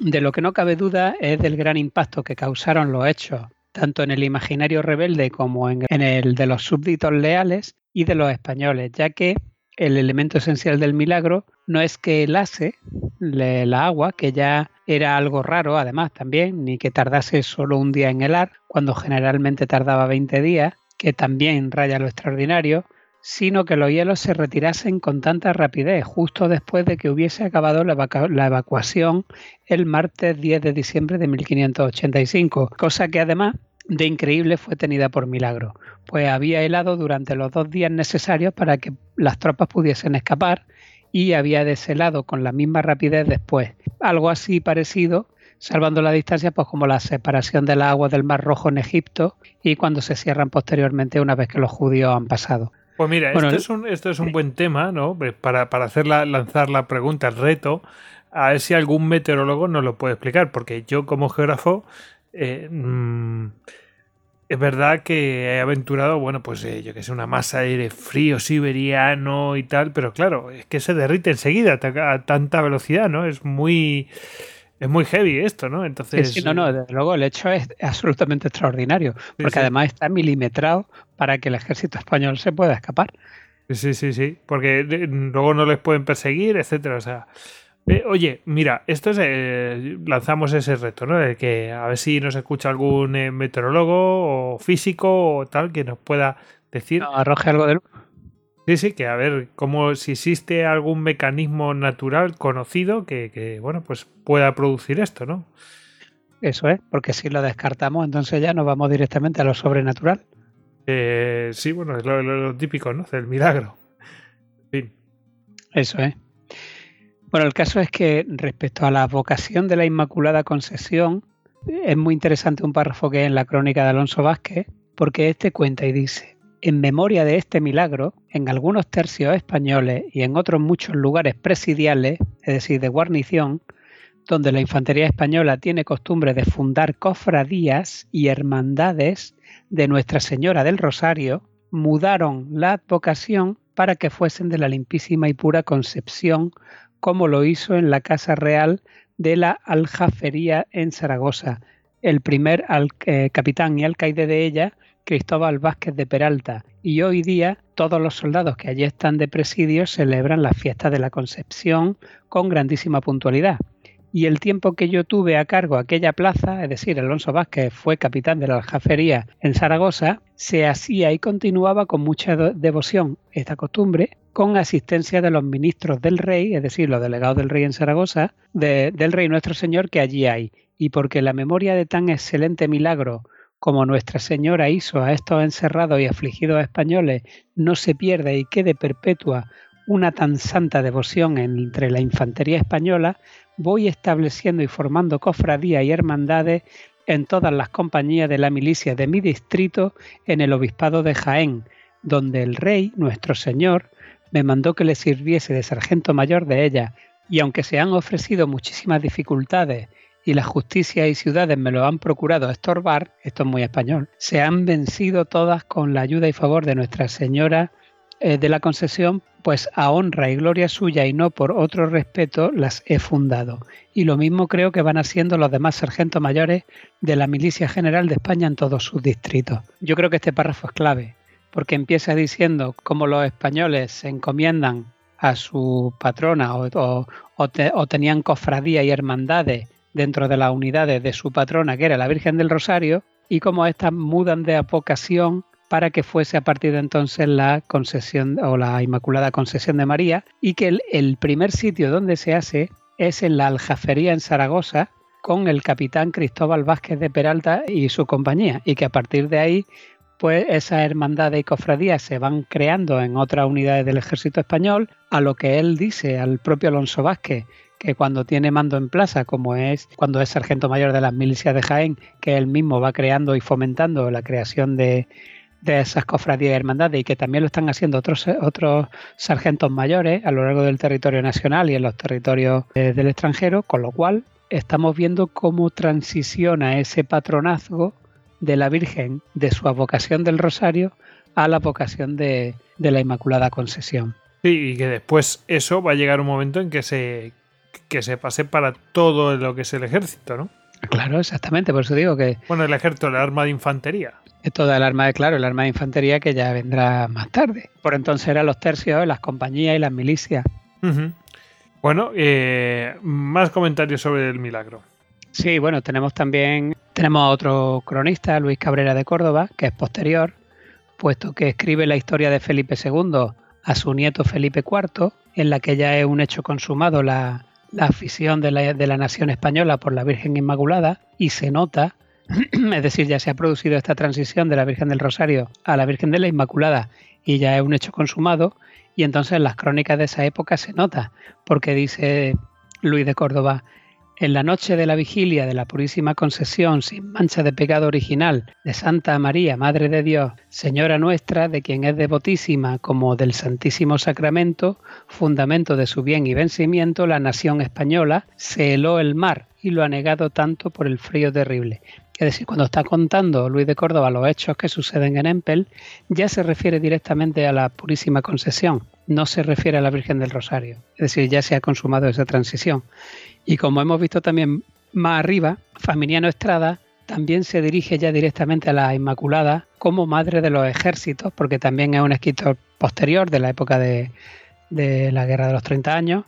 Y además dice más adelante en su crónica que pocos días después de recibido el beneficio, esto es, de obrado el milagro, yendo delante Bobadilla se formó una cofradía de aquellos que quisieron llamarse soldados de la Virgen concebida sin mancha y recibido en Flandes y después pasado a España el ejemplo, fue venerada la Madre de Dios en los presidios por estas cofradías militares, militares derivadas de la primera que tuvo lugar en Bommel. Es decir, Familiano Estrada da lugar a entender que una de esas procesiones, o en, en, aquellas procesiones y plegarias que vimos en los tiempos de desesperación, probablemente se crease la primera cofradía de la Virgen de la Inmaculada Concesión y que a partir de, y que de esa pasase en territorio español a la aljafería de Zaragoza. Y para ello, además, Fabiano Estrada hace referencia en su crónica a Alonso Vázquez y al párrafo de su crónica que hemos aludido anteriormente. Bueno, bueno, y bueno, iba empezando. Claro, y aunque, bueno, es de suponer que estas cofradías y hermandades en el seno de las unidades españolas continuarían esa tradición durante los tres siglos siguientes, pues esto no deja de ser un hecho consuetudinario es decir, a nivel interno no tiene, ni, no tiene ninguna plasmación en ordenanza ni en nada oficial. Y entonces en el siglo XIX, a, raíz de una bula papal, que es la Inefabilis Deus, del 8 de diciembre, día de la Inmaculada Concesión, de 1854, en la que se proclama el dogma de fe de la concesión inmaculada de la Virgen Santísima. Es decir, la Iglesia dice que ya esto es dogma de fe, es decir, no se admite discusión, a que la Virgen es concebida siendo virgen, como Dios es uno y trino, el, dogma de la Santísima Trinidad. Bueno, pues a raíz de que la Iglesia oficializa canónicamente este dogma de fe, en 1892 el inspector del Arma de Infantería del Ejército de Tierra Español, que es la máxima autoridad en esa época, solicita a la reina regente, a María Cristina, que eh, declarase patrona del arma de infantería a la señora Purísima e Inmaculada Concesión de María, puesto que ya se venía haciendo de manera consuetudinaria y que por tanto se oficializase ese rito o esa tradición, cosa que se hace mediante una real orden en 1892. Y con esto yo creo que ya le hemos dado un buen repaso al milagro de Empel. Bueno, pues un par de apuntes más, Hugo, eh, que bueno, eh, para, para España eh, pues es patrona y protectora de 1644. El 8 de diciembre, pues es día de hoy fiesta de carácter nacional. Una cosa que a, mí no me deja de alucinar, ¿no? De, en plan de, bueno, pues eh, por encima de, de, Santiago, ¿no? De la festividad de Santiago Apóstol. Pero bueno, quizá tiene algo que ver con los puentes y tal, que todo el mundo está de acuerdo en que se celebre también el 8 de diciembre.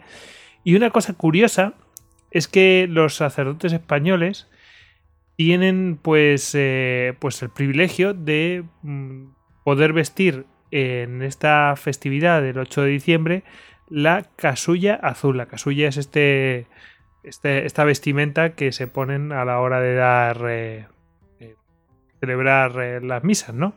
Sí. Y pues fue otorgado por, por el Papa en 1864 eh, pues como reconocimiento a la defensa del dogma de la Inmaculada Concepción que, hizo España. Así que bueno, curioso, ¿no?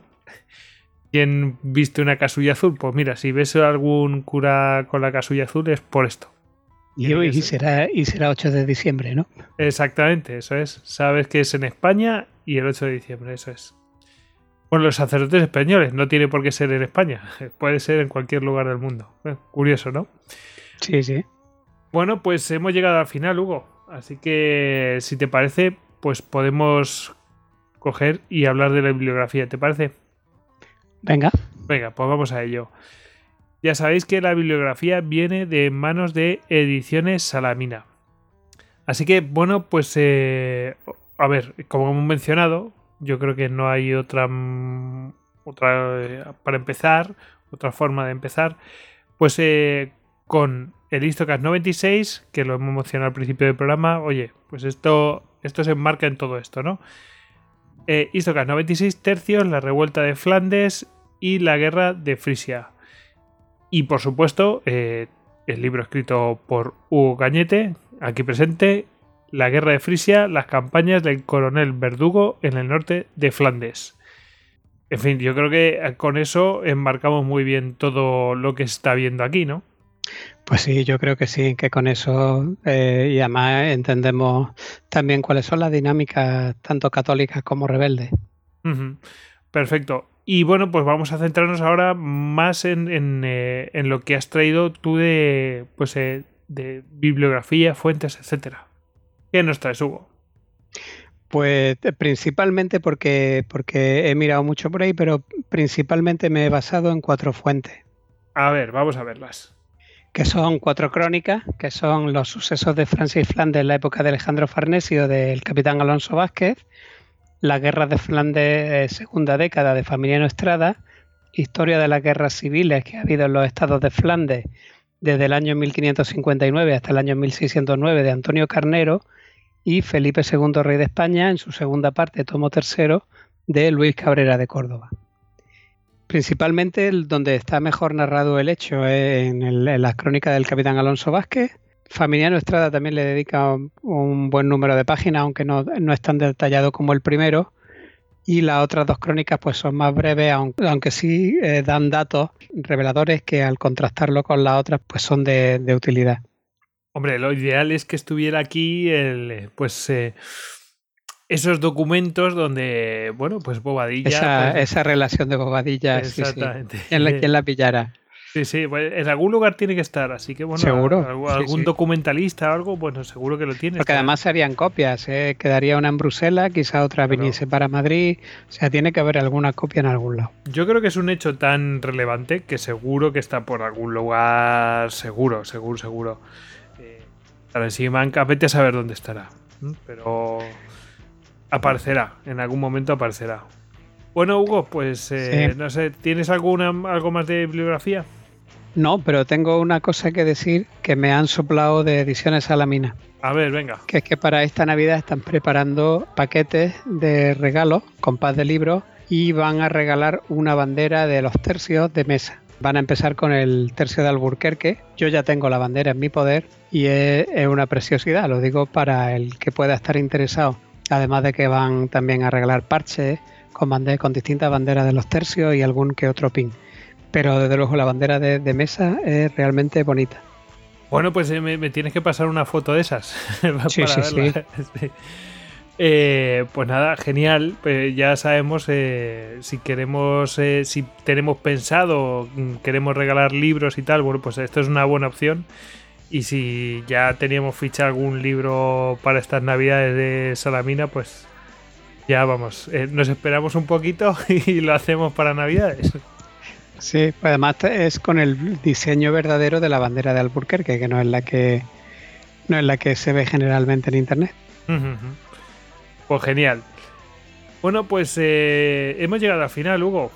Así que lo que nos queda antes de justo despedirnos, pues es dar las gracias a, los oyentes, por supuesto, que nos escuchan, nos acompañan, nos comentan, nos apoyan y especialmente a los eh, mecenas que bueno pues eh, nos dan ese soporte económico y especialmente a los que han producido este programa que son los patronos héroes de las Termópilas Daniel y Cristian Carrillo el ecuatoriano en Tokio bueno Hugo pues nada ya a despedirnos Eh, no nos queda más que decir que lo podéis encontrar a Hugo en Twitter arroba Hugo A. Canete y en el grupo de estudios de historia militar gem.es. Buenas noches, Hugo. Muy buenas noches y hasta siempre. Y bueno, pues eh, me despido yo, Gojix, arroba Gojix barra bajas al duero. Y luego tenemos, estamos en todas las redes sociales, en todos los lugares donde nos queréis encontrar, pero bueno, si acudís a istocast.com, que es nuestra web, ahí seguro que os vais a encontrar, os podéis comunicar fácilmente y ver toda esta información que tenemos. Y venga, Hugo, ahora, a despedirnos. Hola, Santiago y Sierra España. Eso. si bien parece que Dios es español. Semper Fidelis.